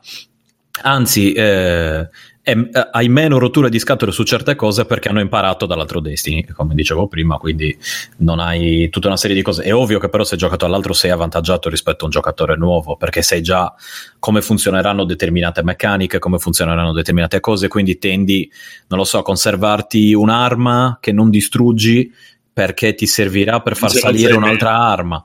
Eh, esatto, come fece Simone Comunque- al suo tempo. comunque eh, sì scusa no, dicevo andiamo avanti poi Eh, quindi, quindi in generale non lo trovo più semplice dell'altro, lo trovo come l'altro, eh, non un gioco perfetto, ma un bel gioco eh, che è assolutamente da giocare in gruppo. eh, Ma no, io faccio questa domanda da così prima di chiudere. Questa domanda da io ho provato sulla beta solamente su PC. eh, confermo che sparare dà soddisfazione. Da soddisfazione, secondo me, soprattutto il corpo a corpo. Che spari due, due colpi, poi vai vicino, eh, pugno in faccia e muore il personaggio. Ehm, però vabbè che nella beta c'era solo il PvP e il tutorial iniziale, parte del tutorial iniziale. Però ehm, già vedere il PvP mi sembra una roba che eh, è molto improntata sul grinding, che appunto ripeti sempre le stesse robe 100.000 Guarda, volte. Bru, è una di quelle cose che tu praticamente come io dicevo di Hearthstone, comunque insomma ci sono è un, è un quel gioco che dopo che hai padroneggiato un pochettino tu ti accendi, che ne so, su T-Speak o ti accendi un podcast e fai le attività diciamo settimanali. Ti metti là, diciamo, faccio un po' di questo, un po' di quello.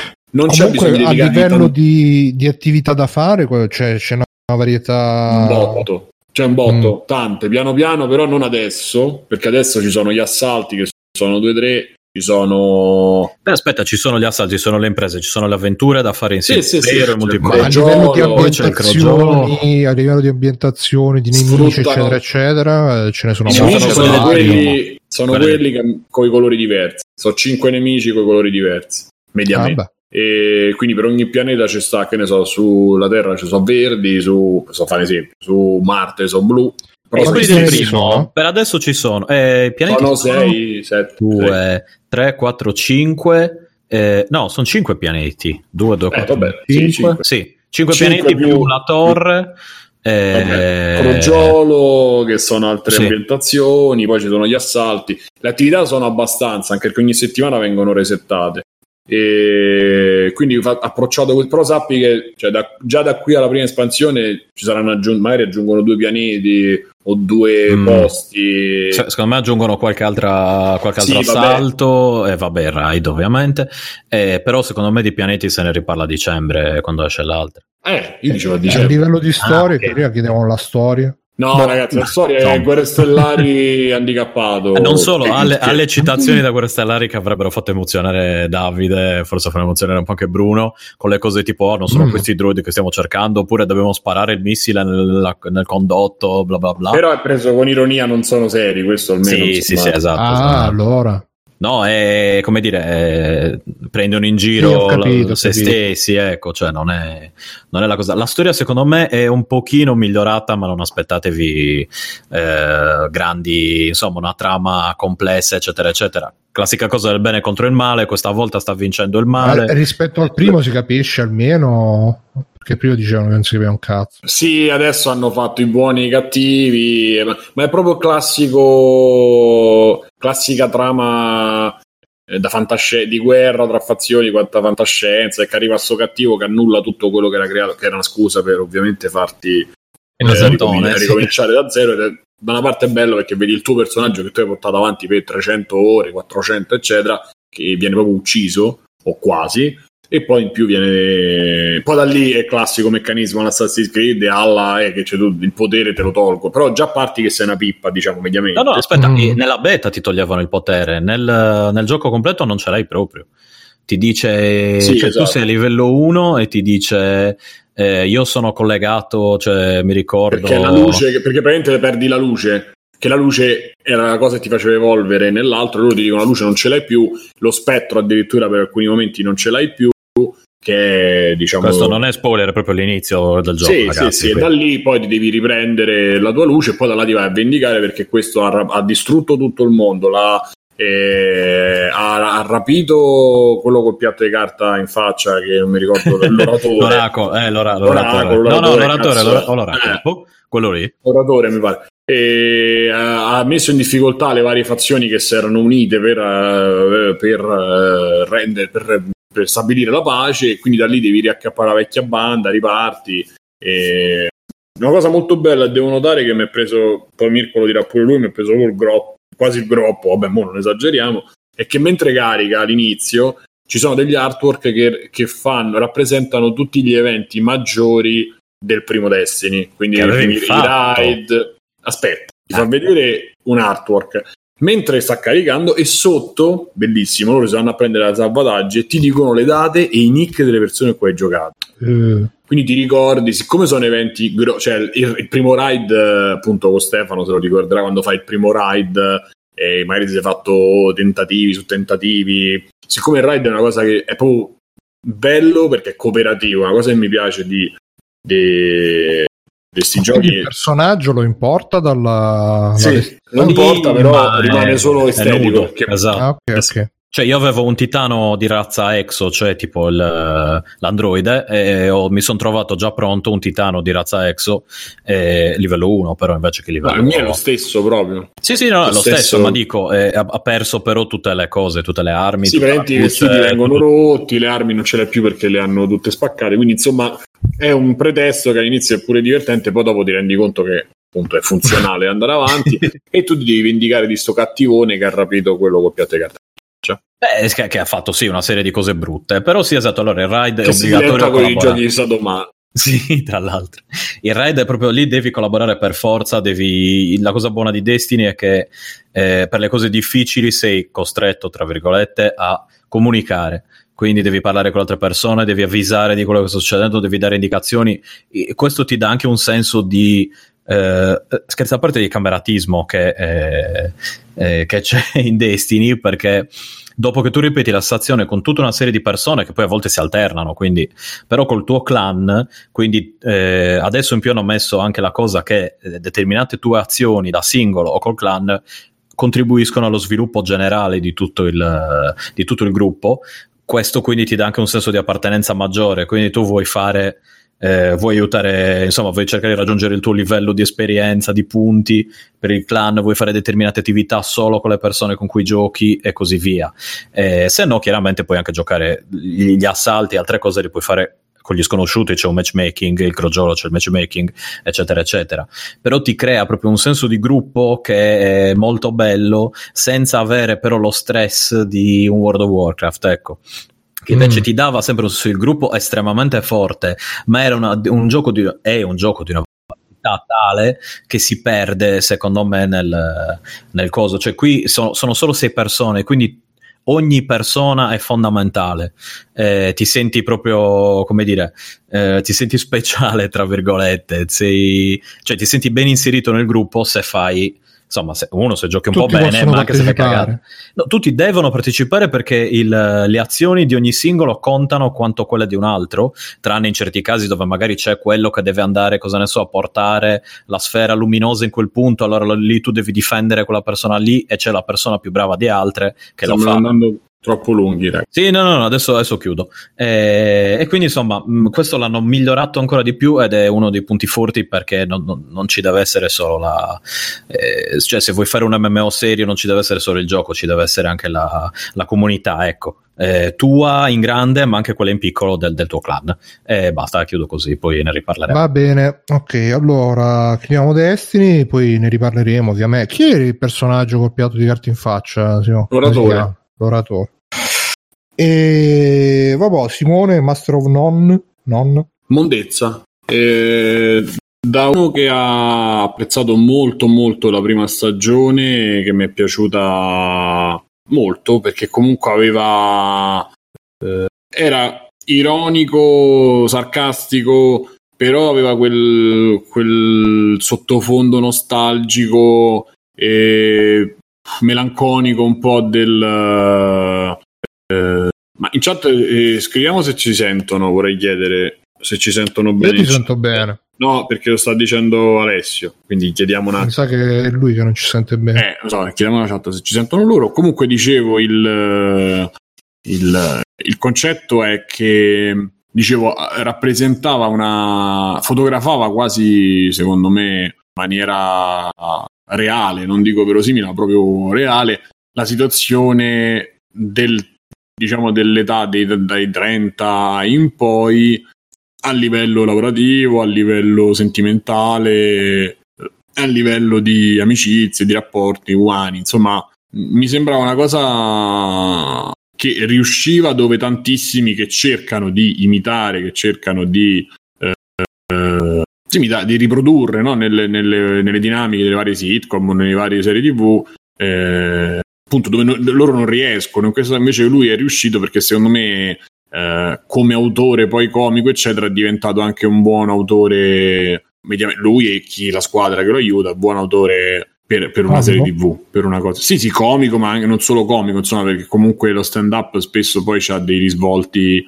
Eh, la battuta è quella che ti fa ridere, ma poi è quella che ti accende determinate cose. Anche a scriverla, probabilmente per scriverla non devi essere Gigi Sabani, ma insomma devi fare l'anima sua o Lino Banfi che fanno la scenetta. Lo stand up ti serve qualcosa di più perché se no alcune formule non funzionano, alcune meccaniche non funzionano proprio. Quindi mh, io l'ho trovata molto, molto buona, molto bella, era molto settorializzata, poi settorializzata no, era molto... Mh, ogni puntata trattava un argomento mediamente, c'era una trama... Eh, dimmi, no niente. C'era, diciamo, mh, delle cose che, che, che, ti portavi perché non, è che erano auto, non erano autoconclusive, però insomma ogni puntata era focalizzata su un determinato argomento, ecco, diciamo così. Qua la seconda visto... stagione che cosa c'è che non va? La seconda stagione la trovo mondezza perché almeno le prime tre puntate ho visto e lui parte per l'Italia alla fine della prima stagione e si vede la sua permanenza in Italia dove impara a fare i tortellini, va a vivere a Modena. Tra l'altro c'è uno scamarcio che fa 22 secondi, Alessandra Mastronardi che è bella come il sole che fa 3 minuti penso e poi c'è non mi ricordo il nome dell'altro, c'è un altro attore italiano eh, abbastanza famoso, insomma, però beh, non ricordo adesso il nome.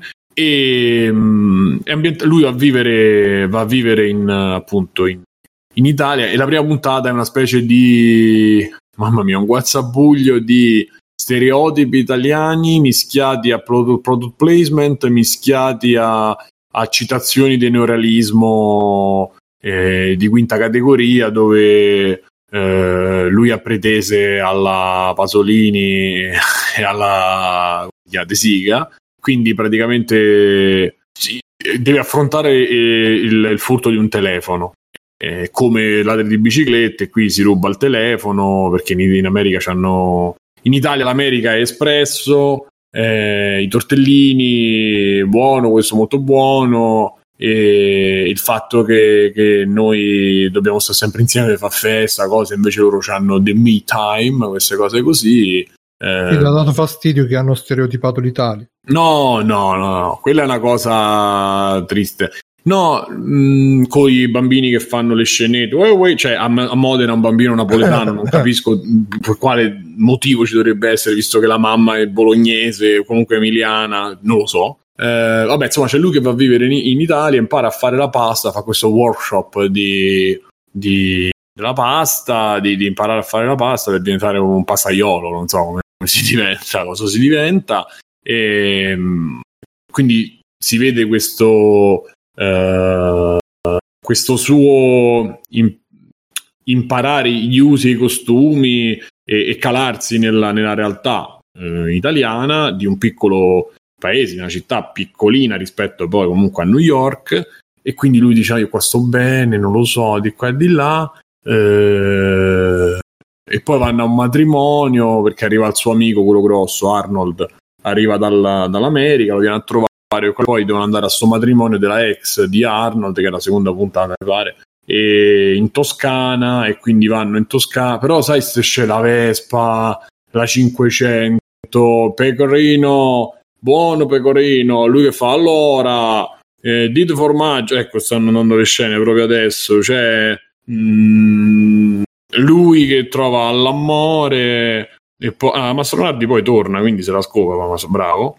e vabbè, e che sto vedendo pure io il video che mi mette Matteo, e quindi per adesso l'ho trovato una, una scusa per farsi il viaggio e poi tutto quello che, cioè quella, quell'anima un po' nostalgica, mm, mm, melanconica, eccetera, muore su se stessa perché lui fa le scenette eh, che cantano le canzoni, danno i baci ai panini per fare le gif da mandare. Cioè, è una rappresentazione di due dementi fondamentalmente, lui e il suo, amico, il suo amico e c'è questa cosa dell'amore. Cioè, mh, forse adesso diventa un po', forse adesso diventa un po' più interessante. Penso di continuare a provare a continuare a vederlo, ma per adesso ma proprio Savolino, guardate, ma che cazzo hai fatto? Cioè, si è fatto pagare si è pagato la vacanza in Italia face- e, e, le puntate in Italia facendo, sai, questi loghi Fiat giganti, il super ristorante di Modena e l'altro super ristorante di Modena, perché noi mangiamo e basta. In Italia ci, ci, ci si ruba. Ah, poi i poliziotti sono corrotti perché eh, lui cerca di fare il, il, ritratto di quello che gli ha rubato il telefono. Il poliziotto dice: Ma noi lo chiamiamo per cose un po' più importanti del telefono.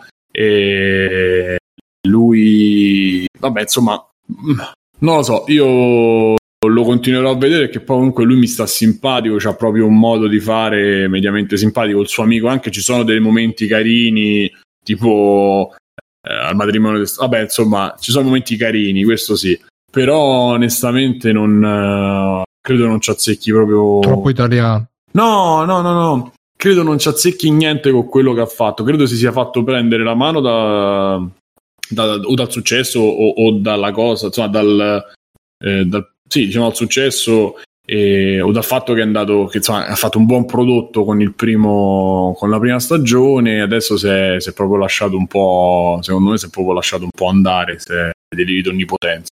Poi vediamo, anche perché l'ha anche diretta lui, eccetera. Vediamo un attimo come, come va, come avanza, però insomma ha scritto Mircotto gli è andato bene che lo hanno stuprato sì tra Vabbè. l'altro sono stato invitato a un evento eh, che appena lo riesco a recuperare ve lo dico ovviamente adesso non riesco più a cliccare promemoria un'ora di prima giornata nazionale di accompagna una studentessa americana a casa che è molto bello e cioè come sì. Niente, si scherza, ma... però onestamente, no. personalmente sono robe veramente Vabbè.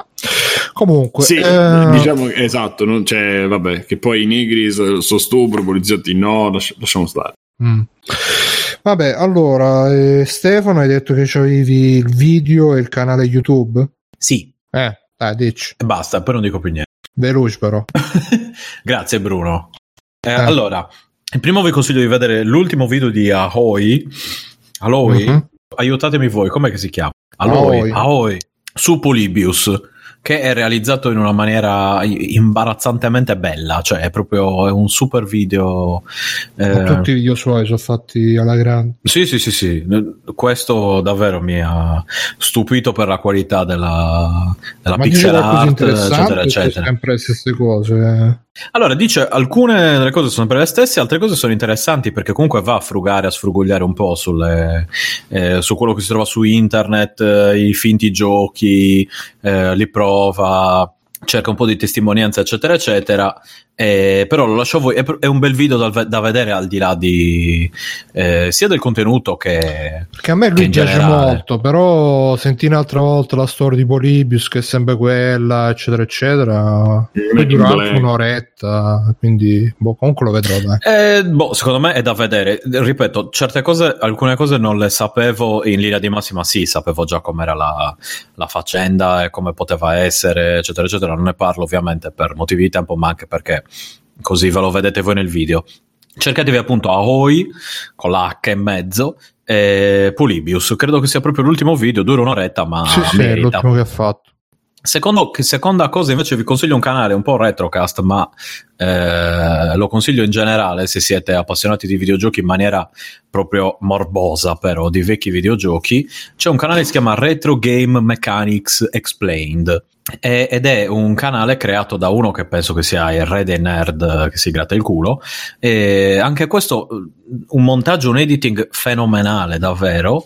E ti spiega in maniera tecnica eh, però aiutato da immagini da... ah è quello che tipo spiega come funzionano gli sprite su Super Nintendo volevo usarla? No quello è Stray Fox ed è un altro e anche quello merita. Questo è un altro ancora è nuovo sembra un ragazzo almeno dalla voce sembra abbastanza giovane tra virgolette però spiega a livello tecnico. Puoi ripetere il nome degli amici da casa? Sì, Retro Game Mechanics, come meccaniche, Explained. Explained.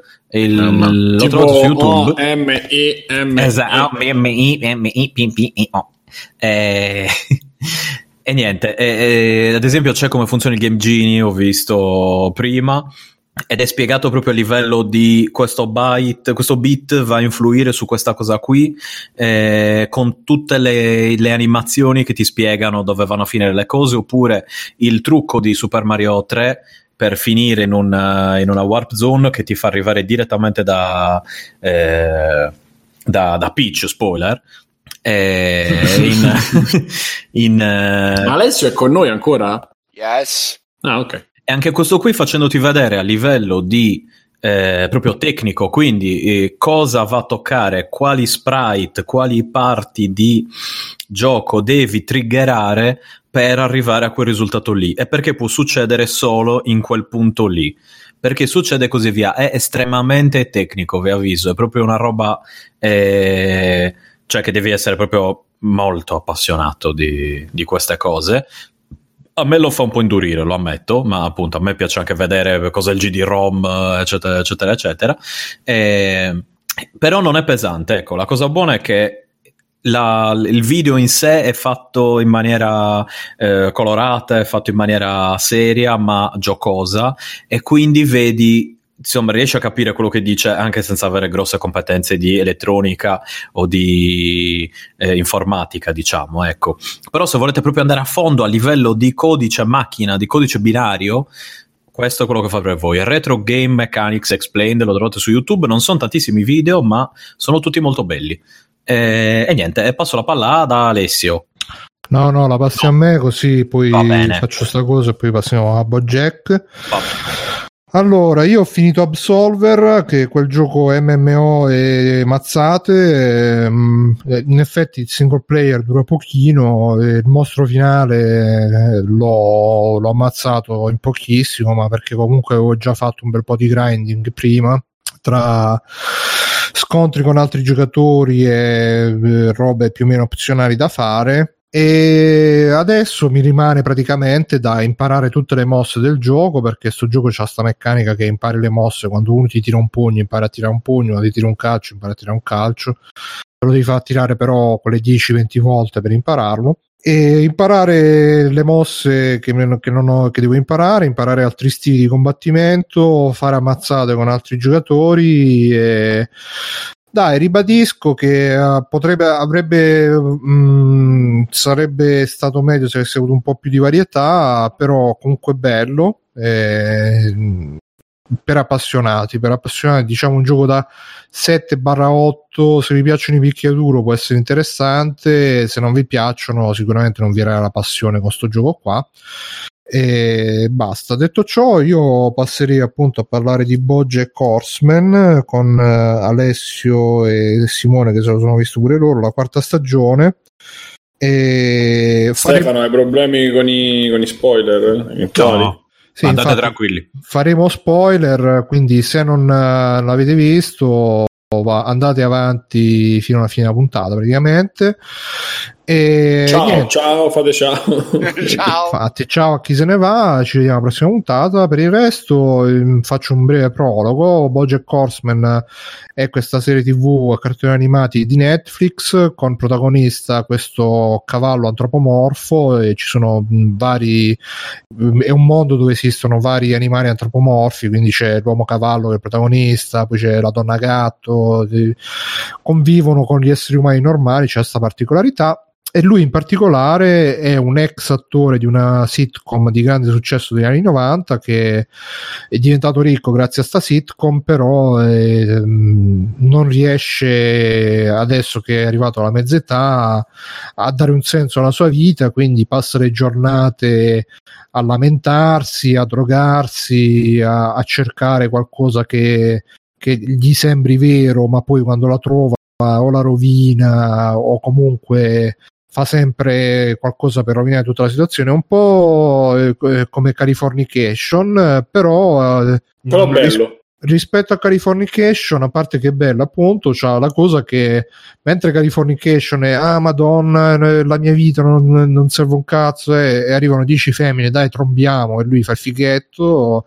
Qua invece, ah, la mia vita non serve un cazzo, eccetera, eccetera. Io in dieci femmine che dicono sei uno stronzo, e lui si sente ancora più eh, depresso, e quindi va, va così di depressione in depressione, passa la sua, la sua vita, le sue giornate E in particolare la terza serie finiva con lui che eh, dopo la morte della sua ex eh, coprotagonista della sitcom anni 90, una morte scat- di cui era stato abbastanza responsabile lui perché comunque sia l'aveva portata in questa eh, maratona di droghe, alcol e tutto quanto e quindi era stata una cattiva influenza che gli aveva fatto fare il passo definitivo verso l'overdose lui se ne va e, così senza meta e, e finiva così la, la, stagione. E qua ricomincia che uh, in realtà si vede che va a, a trovare a, va in una sua vecchia casa di famiglia dove vivevano la mamma da piccola con eh, i suoi nonni e quindi è un po' una serie in cui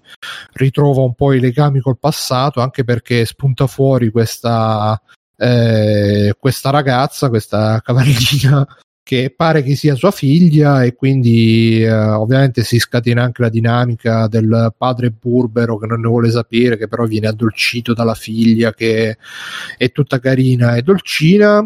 E adesso, mm, senza continuare, vi dico subito che a me è piaciuta come come nel suo complesso, però l'ho trovata meno di impatto della stagione precedente, anche meno deprimente se vogliamo.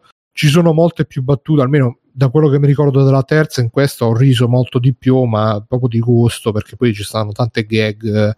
A parte le storie parallele di Todd, di Diane, di, del cane, Mr. Peanut Butter.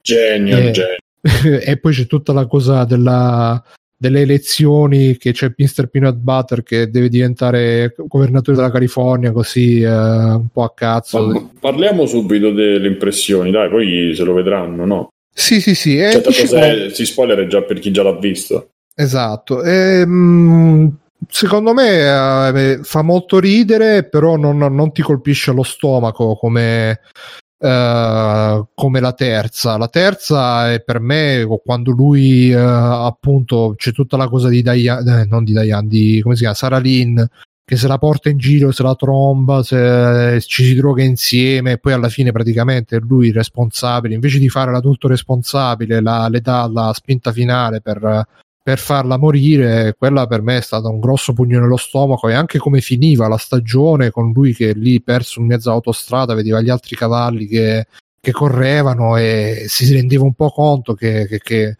che, lui non aveva nessun senso alla sua vita mentre questi qua semplicemente correndo, semplicemente dandosi alla, alla fisicità, all, all'impegno e a tutto quanto a, a, erano centrati mentre lui era finiva così in maniera completamente decentrata lui Qua invece...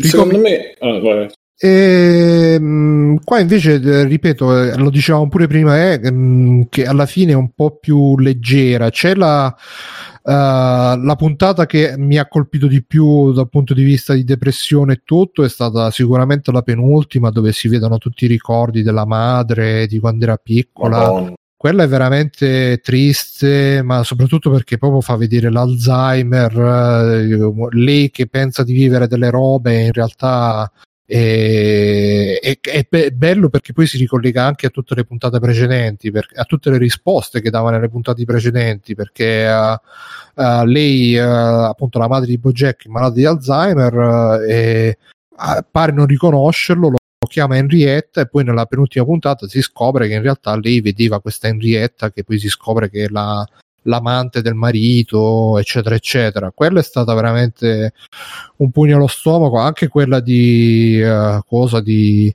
Princess Caroline, uh, bruttissimo o bellissimo. Secondo alla fine, quando dice, sai, quando io mi sento male, immagino mia nipote tra, tra 30 anni che parlerà di me, di questa giornata, come se fosse stata la giornata più bella del mondo. E lui che gli dice: Ma non è vero, ma e lei dice: Vabbè, a me fa stare meglio. Pure lì, tanta depre- Tra l'altro, Princess Karen, poverina, è proprio il personaggio che stagione scorsa gli avevano dato un po' di respiro con il marito topo. E, però anche la stagione precedente, non so se vi ricordate quella puntata che finisce con lei che, che perde tutto praticamente e il, il, telefono gli dice ah eh, tanti auguri per i tuoi 40 anni e finisce la puntata pure quella veramente. Sì, bella comunque eh, vabbè finisci dai Sì, no, beh, la, Che- la fine è questa, cioè che mi è piaciuta molto, mi ci, mi ci sono molto divertito, però la ritengo un passetto sotto la terza che mi sembrava più anche per la puntata del sott'acqua che a me è piaciuto un casino, però ho scoperto che a molti invece ha fatto schifo, per me è un mezzo capolavoro quella puntata. Pa- manca un corrispettivo, anche se forse la puntata dove si vede la voce interna di Bojack un po' ci somiglia come in Beh, quella citazione ad Amelie lì è stata strepitosa. Che Sì, lui me la ne ricordo parla- vagamente. lui ne parla e poi alla fine gli mettono proprio la musica di Amelie praticamente che scimmiotta Amelie che scimmiotta un po' Perché è il momento in cui deve mh, risolvere tutto l'enigma di tutta la stagione, no? E quindi dice: Questo è il momento in cui arriva un personaggio con una cosa completamente staccata che ti deve raccontare una storia. Io sono quello che ti deve raccontare la storia, come in Amelie, e quindi ti fa rivedere tutta la storia da un punto di vista diverso e ti fa capire qual è il senso. Comunque io sono completamente, no, completamente no, ma quasi totalmente eh, all'opposto. Io credo che qui con questa, con questa stagione loro hanno raggiunto l'apice del perfetto equilibrio eh, tra il, la depressione o comunque tra quel tipo di eh, mood che stavi ricordando tu prima e il, il il cartone alla Simpson, eh, diciamola così, perché secondo me dentro c'è un, un, un- praticamente ogni, perso- ogni personaggio che secondo me vabbè aspetta ogni personaggio mh, si scava e si mette pressoché a nudo e, si, e ha un'evoluzione forse quello che ce l'ha di più è Mr. Peanut Butter che comunque eh, ne esce poi eh, o meglio, quello che, che a me, ai miei occhi, è spiccato di più è lui, perché comunque lo vedi come un cretino, invece poi fa determinati discorsi che non sono assolutamente da cretino. Ma tutti, compreso Todd, compre- prendono proprio coscienza di determinate cose di loro stessi, perché insieme a, insieme a Bojack tutti i personaggi hanno, più che un'evoluzione, hanno proprio cominciano a prendere consapevolezza di determinate cose. E, e c'è dentro un, un rimestare dentro i sentimenti, almeno io, forse è una fase, lo devi vedere in determinate fasi della vita, non te lo so dire questo, però secondo me è molto più pesante perché lavora a, a molti, eh, lavora a diversi livelli e va, va molto in profondità su un sacco di tematiche, perché comunque Peanut Butter e Cosa e mm, Diane praticamente affrontano l'amore e c'è tutta la parte dell'amore fino e alla fine a finire male, perché poi alla fine lei gli dice "Eh, io strizzo gli occhi, ma mi sono rotto a cazzo di strizzare gli occhi, cioè ehm, con, con tutti i problemi che, che hanno dall'inizio, col- dalla campagna, eccetera. Ehm, la gatta, Sì, lei all'inizio sembrava il- un po' il personaggio eh, saggio di tutto quanto, ma piano piano è diventata veramente eh, odiosa, isterica, non sa mai che cazzo vuole, che cazzo cerca. Sta stagione proprio Eppure, ehm, secondo me, è una tridimensionalità che dà al personaggio perché mh, Sì, sì, banalmente sì, sì, no, questo essere così di Diane la rende più donna verosimile che non l'inquadrarla in una figura e farla rimanere quella per tutte, tutte le varie stagioni della serie. Perché appunto quello che racconta è di una coppia che all'inizio, nella prima stagione, sembrano quella coppia assurda, mischiata a caso, in cui non capisci cosa possa aver attratto lui a lei e viceversa. Poi scopri che in realtà stanno benissimo insieme. Poi a un certo punto capisci che qualche problema ce l'hanno, però ce la mettono tutta e sistemano le cose. E poi finisce con quel finale un po' inaspettato perché sembrano andare verso essere una coppietta, quella che rimarrà saldissima fino alla fine. E qualcosa gli mette i bastoni fra le ruote, qualcosa No, realtà si, capi- si capisce che lei che secondo me si capisce da quasi metà stagione che, che è finito tutto. No, no, Sì, non dico che non si prima. capisca, dico che gli dà una grande tridimensionalità questa cosa. Perché Sì, eh, io come spettatore mi sono trovato a subodorare che potesse succedere qualcosa, ma poi a metterlo in secondo piano, come fanno loro stessi, perché loro stessi sembrano volerlo Sì, mettere sì. in secondo piano. Ma, ma alla fine è un po' così perché comunque Perché eh, è verosimile, perché è un po' quello che succede Poi- nella realtà. contato col, col fare il paragone con Lecca Lecca e col eh, il matrimonio con, eh, Sì. con la, la Starlet lì.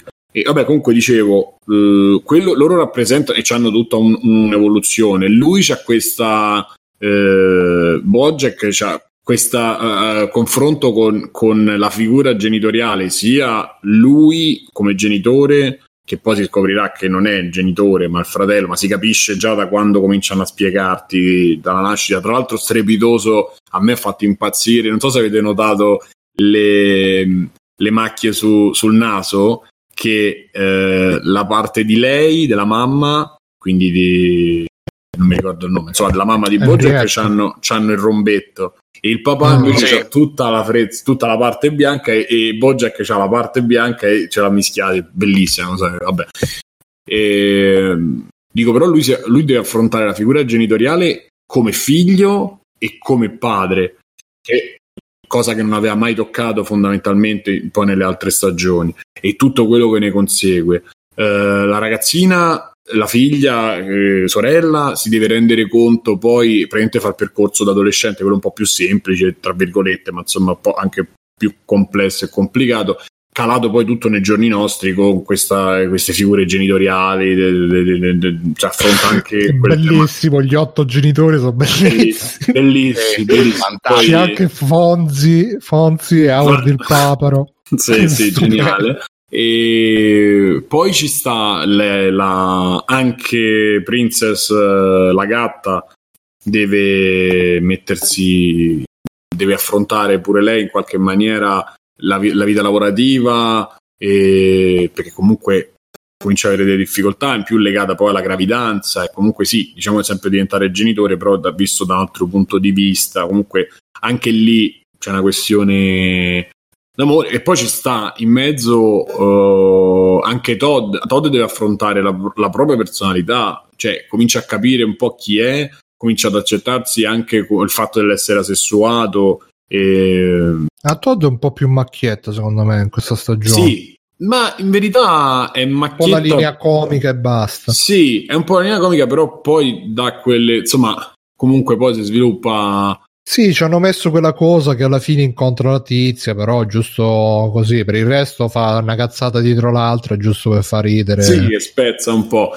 E tutto questo, queste sono un po' le linee principali, però tutto questo viene poi calato eh, pesantemente nella realtà, pesantemente nella realtà americana, nella realtà della società, perché comunque tutto quello che succede eh, avviene eh, all'interno di, di tematiche che comunque sono state eh, affrontate no- da noi, vengono affrontate comunque, ma anche da loro mo, dalla stupidaggine che può essere stupidaggine, insomma il fracking, ma tutta la parte delle elezioni è chiaramente poi un'allegoria legata poi a, eh, a Trump, a tutto quello che succede, eh, ehm, anche il decadentismo un po' di questa, di questa Los Angeles, eh, di questo mondo fatato che poi fa cagare perché c'è lo stagista che mh, si scopa la ragazzina, però poi eh, per uh, lasciare, cioè per, per, ehm, per arrivare Per una qualche parte. Eh, esatto, rinuncia a quello che poteva essere poi l'amore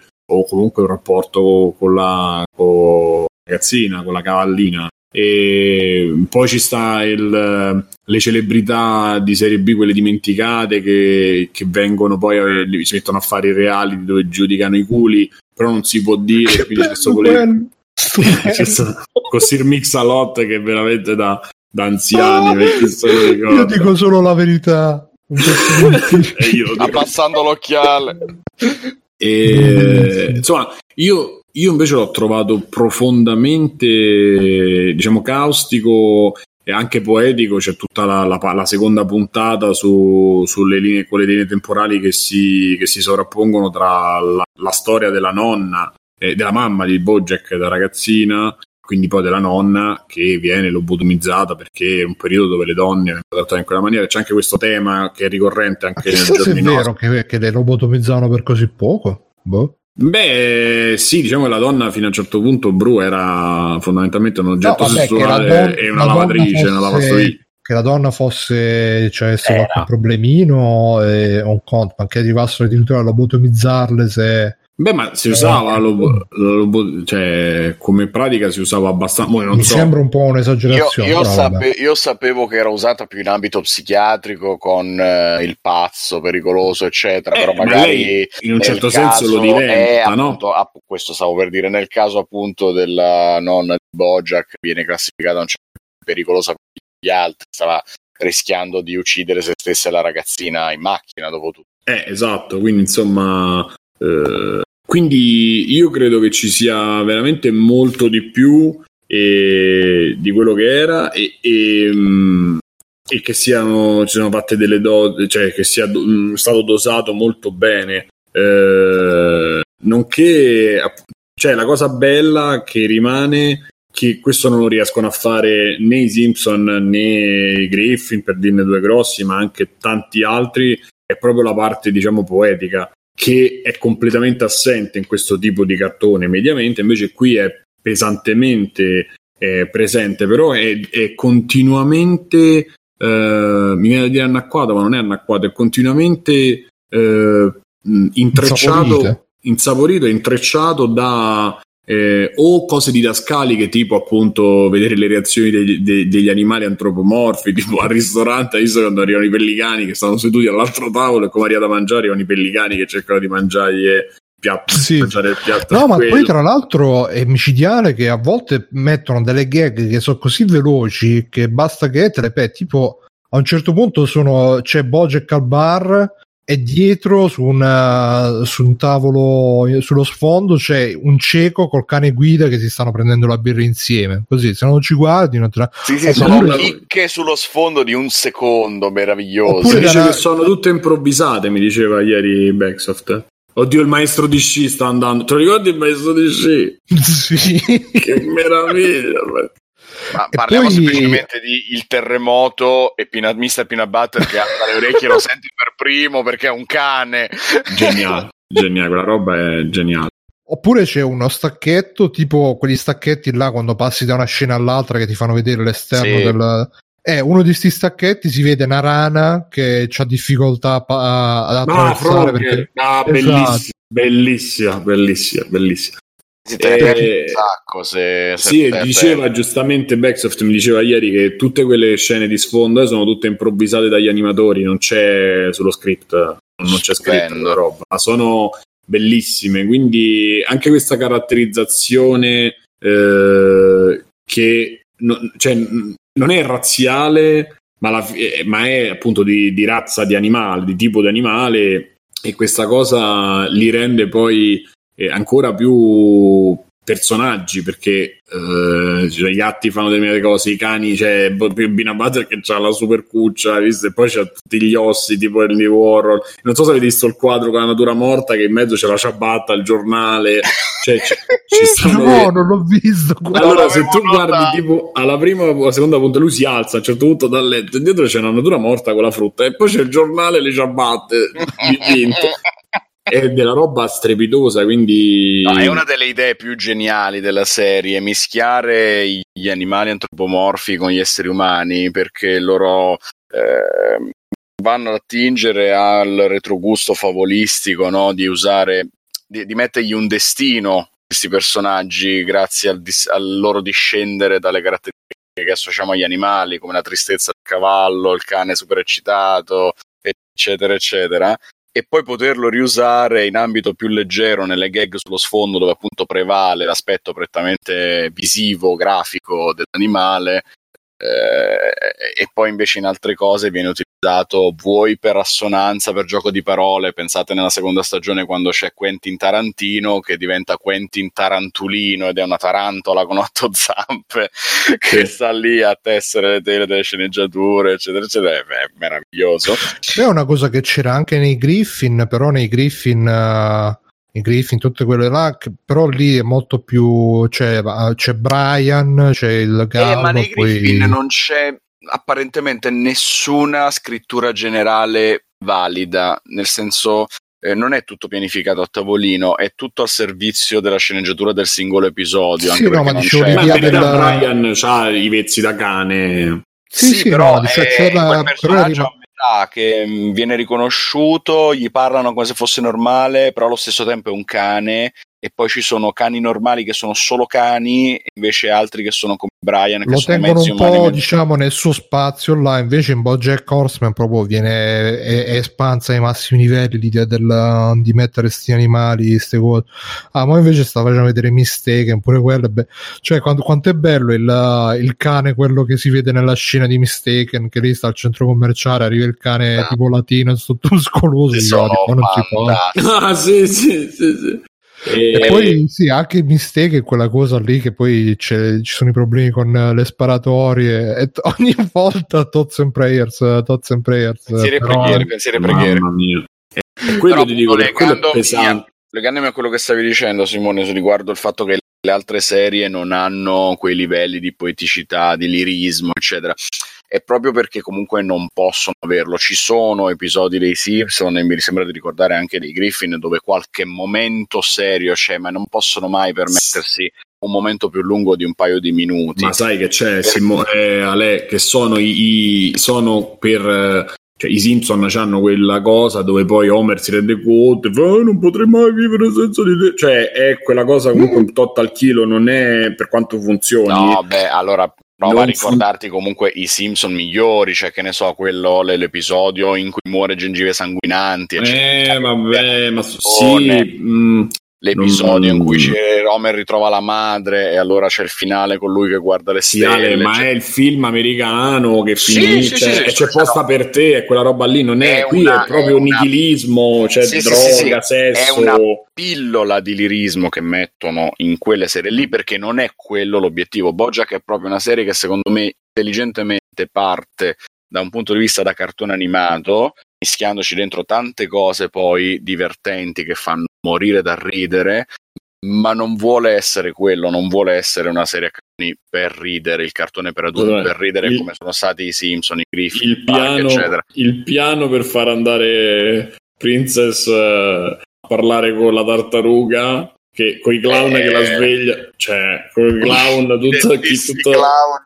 al centimetro che, che la svegliano la mettono sulla e lei gli casca Ma, sopra scusa- ma scusami, ma senza andare lontano, il primo episodio con il piano per fare l'emendamento per far accettare al governatore la sfida sci, la sfida sciistica per gareggiare con un tizio nel signor nessuno attore per vincere in premio il eh, posto di governatore. e Ma- c'è tutto il pezzo a cartone animato educativo, finto educativo che spiega Sì, come è questo vero, verrà come- realizzato. È come quel cartone animato dei Simpson, tra I l'altro. Simpson, sì, sì. Esatto, successo con anche Simpson, l'emendamento che È pesantissimo, eh. anche ma cioè, se tu sotto c'è di tutto, il sottotesto, anche tutto il fatto del blog dove lavora lei, che ogni volta sta su Madonna, un oggetto diverso. Sì, lei è proprio la, la- è tut- su di lei si incentra tutta la satira sugli hipster di sinistra, che il blog, l'alternativo, e che poi alla fine lo dice lei stessa: faccio sto blog, però faccio gli articoli che faccio sono di, che ne so, i, i 10 le 10 creme migliori naturali per il viso, per la pelle, Esatto, più stronzate. Eh, questo, poi c'è tutta la critica appunto anche a, mh, diciamo alla moda, e... cioè c'è un, c'è un sacco di roba, capito, dentro che, che riguarda... Eccolo lì, vabbè c'è il quadro, se visto un secondo. E c'è un sacco di roba dentro... eh, e, e quindi diventa una cosa anche forse più corale rispetto, a, rispetto alle vecchie stagioni. Decisamente più corale. Qua c'è molta importanza data proprio ai personaggi secondari perché aiutano a costruire molto di più rispetto a quello che potresti fare incentrandolo solo ed esclusivamente su Bojack, anche perché lui non E- può essere ovunque, non può avere lui, a che fare lui- con tutte queste situazioni differenti. E lui, questa è una cosa che ho letto, non so dove l'ho letta, dove l'ho sentito, se il, perso- se il protagonista di qualche cosa ti sta sul cazzo, probabilmente è scritto molto bene. E sposo questa, sposo questa, anch'io sposo questa teoria perché lui è irritante, cioè io non riesco a vederlo, certo- in, certi sen- in certo senso non riesco neanche a volergli bene per certe... per certe- È una cosa che ho notato, ad esempio, è che quando ti devono far vedere, a parte appunto la puntata dove si sentono le sue voci interne che dicono non farlo, non farlo, e poi invece lui, lui alla fine lo fa. Sì, E- l'episodio sulla depressione. che un po' ti fa empatizzare con lui. Tra l'altro è bellissimo quando le, la voce che fino a un certo punto sembra essere la voce della ragione, alla fine quando c'ha il pupazzo in mano dice lancialo, lancialo, io lo lancio, proprio a far vedere che anche in testa c'ha un macello che non capisce manco lui quello che deve fare.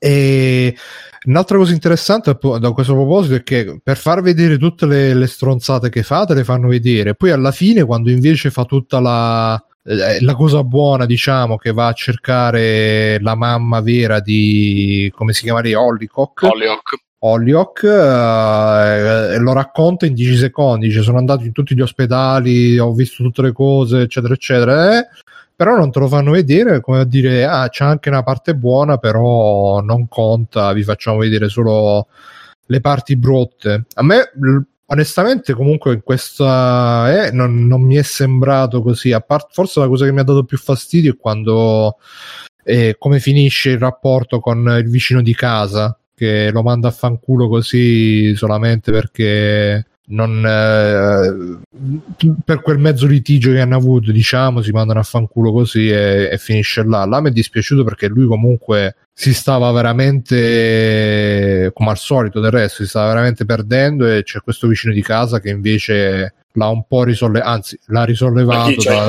chi? Eh, no, il, il, la mosca, la mosca. Ah, è la seconda puntata, sì che l'ha, l'ha, risollevato e lui poi alla fine gli ha perché alla fine sia lui sia Diane c'hanno sta cosa lui lo dice esplicitamente lei ancora non ci è arrivata che ha, sono un buco nero in cui fanno precipitare tutte le persone che gli vogliono bene e, e se, senza poi dargli niente in cambio. Lui se ne rende conto Diane eh, ci sta arrivando piano piano però sì a me onestamente se devo dire ripeto il personaggio che mi sta sul cazzo veramente è Diane veramente veramente veramente irritante. Anche all'inizio che sta sempre a chiamarlo sempre a chiamarlo e poi non lo chiama già il fatto sem- che ah, vai, vai, scusa. non l'hanno fatti scopare non ho capito.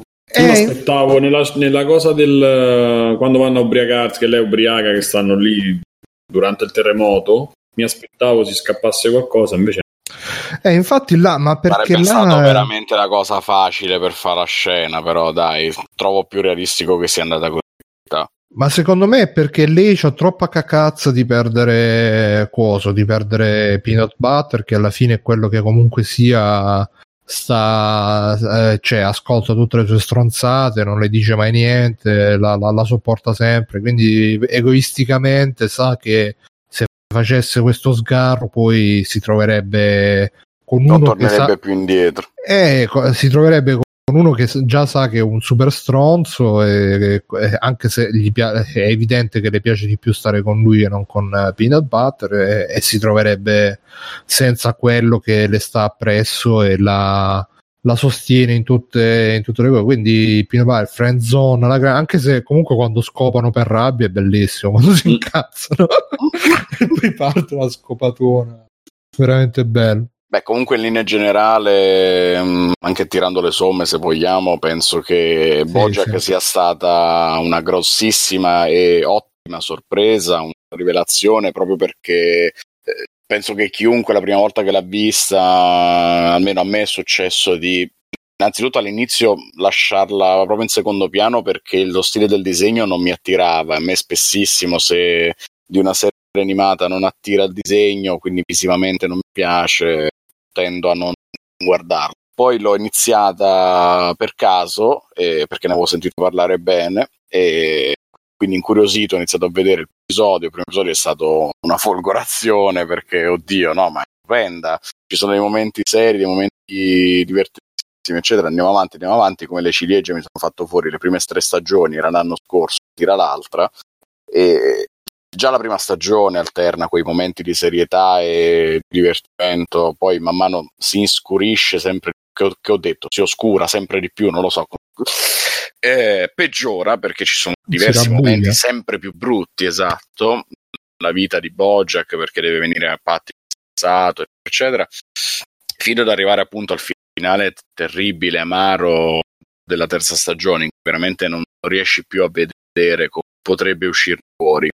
La quarta stagione devo dire che a me ha dato, arrivato a metà, me l'ha parata in due giorni, è una sensazione un po' di a un certo punto, ok, ho capito il giochetto, ormai state iniziando a diventare un po' prevedibili. Bello è, eh? però un po' prevedibili. Poi l'ho finita e in realtà finirla per me è stato un colpo veramente in pancia. Perché, non so, il finale mi ha scatenato una potenza di, di emozioni tale da rivalutarla tutta e dire no, vabbè, mi stavo sbagliando, stavo prendendo un grossissimo abbaglio. La quarta stagione è anche meglio, sono riusciti a portare ancora più in alto tutto quello di buono che sono riusciti a fare finora, anche proprio perché è la quarta, nonostante abbiano già fatto quasi una cinquantina di episodi, sono riusciti a costruire un mondo, a costruire dei personaggi, a scavare dentro i personaggi, giustamente prima, e a dare tantissimo allo spettatore che la guarda, perché va vista tutta e va vista con attenzione, non è assolutamente una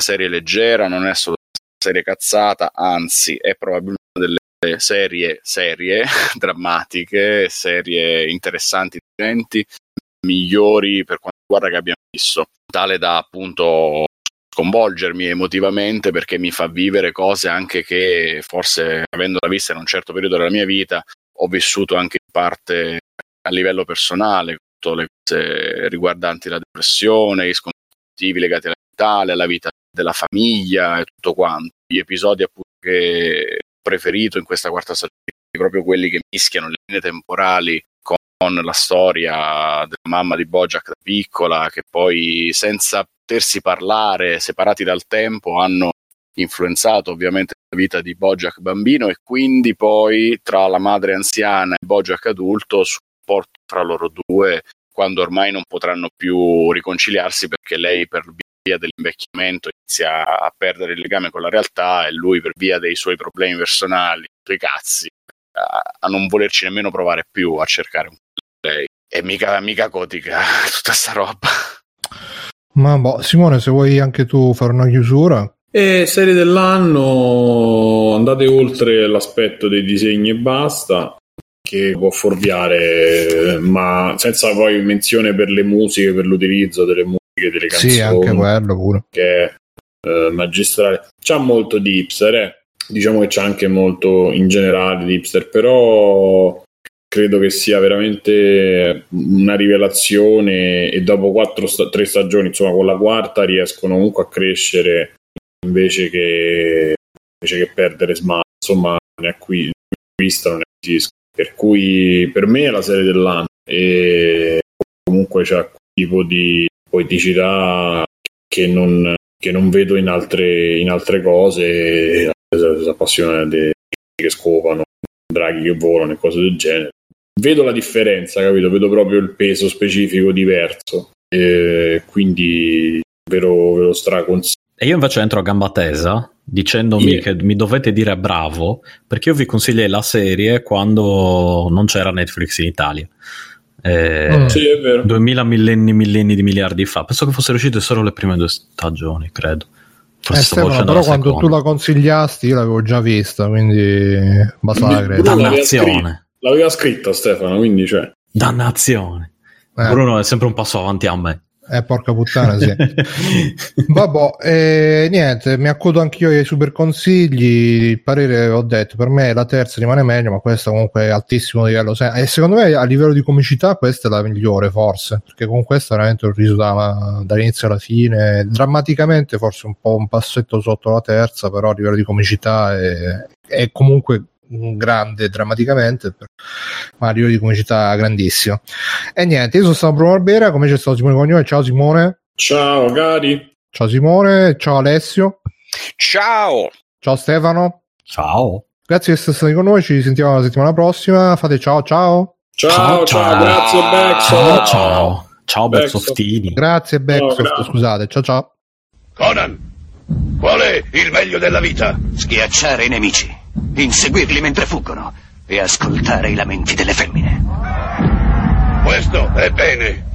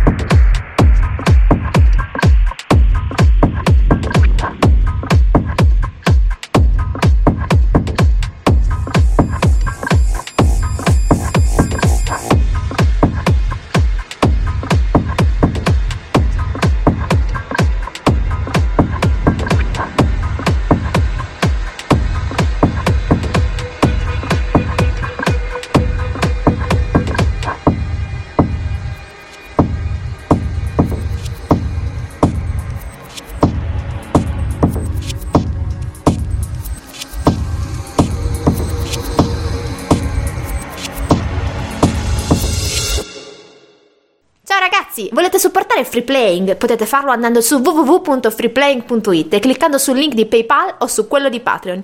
In più, free playing è anche affiliato a Amazon e riceve una piccola commissione sugli acquisti fatti tramite il banner Amazon presente sul sito. Ciao!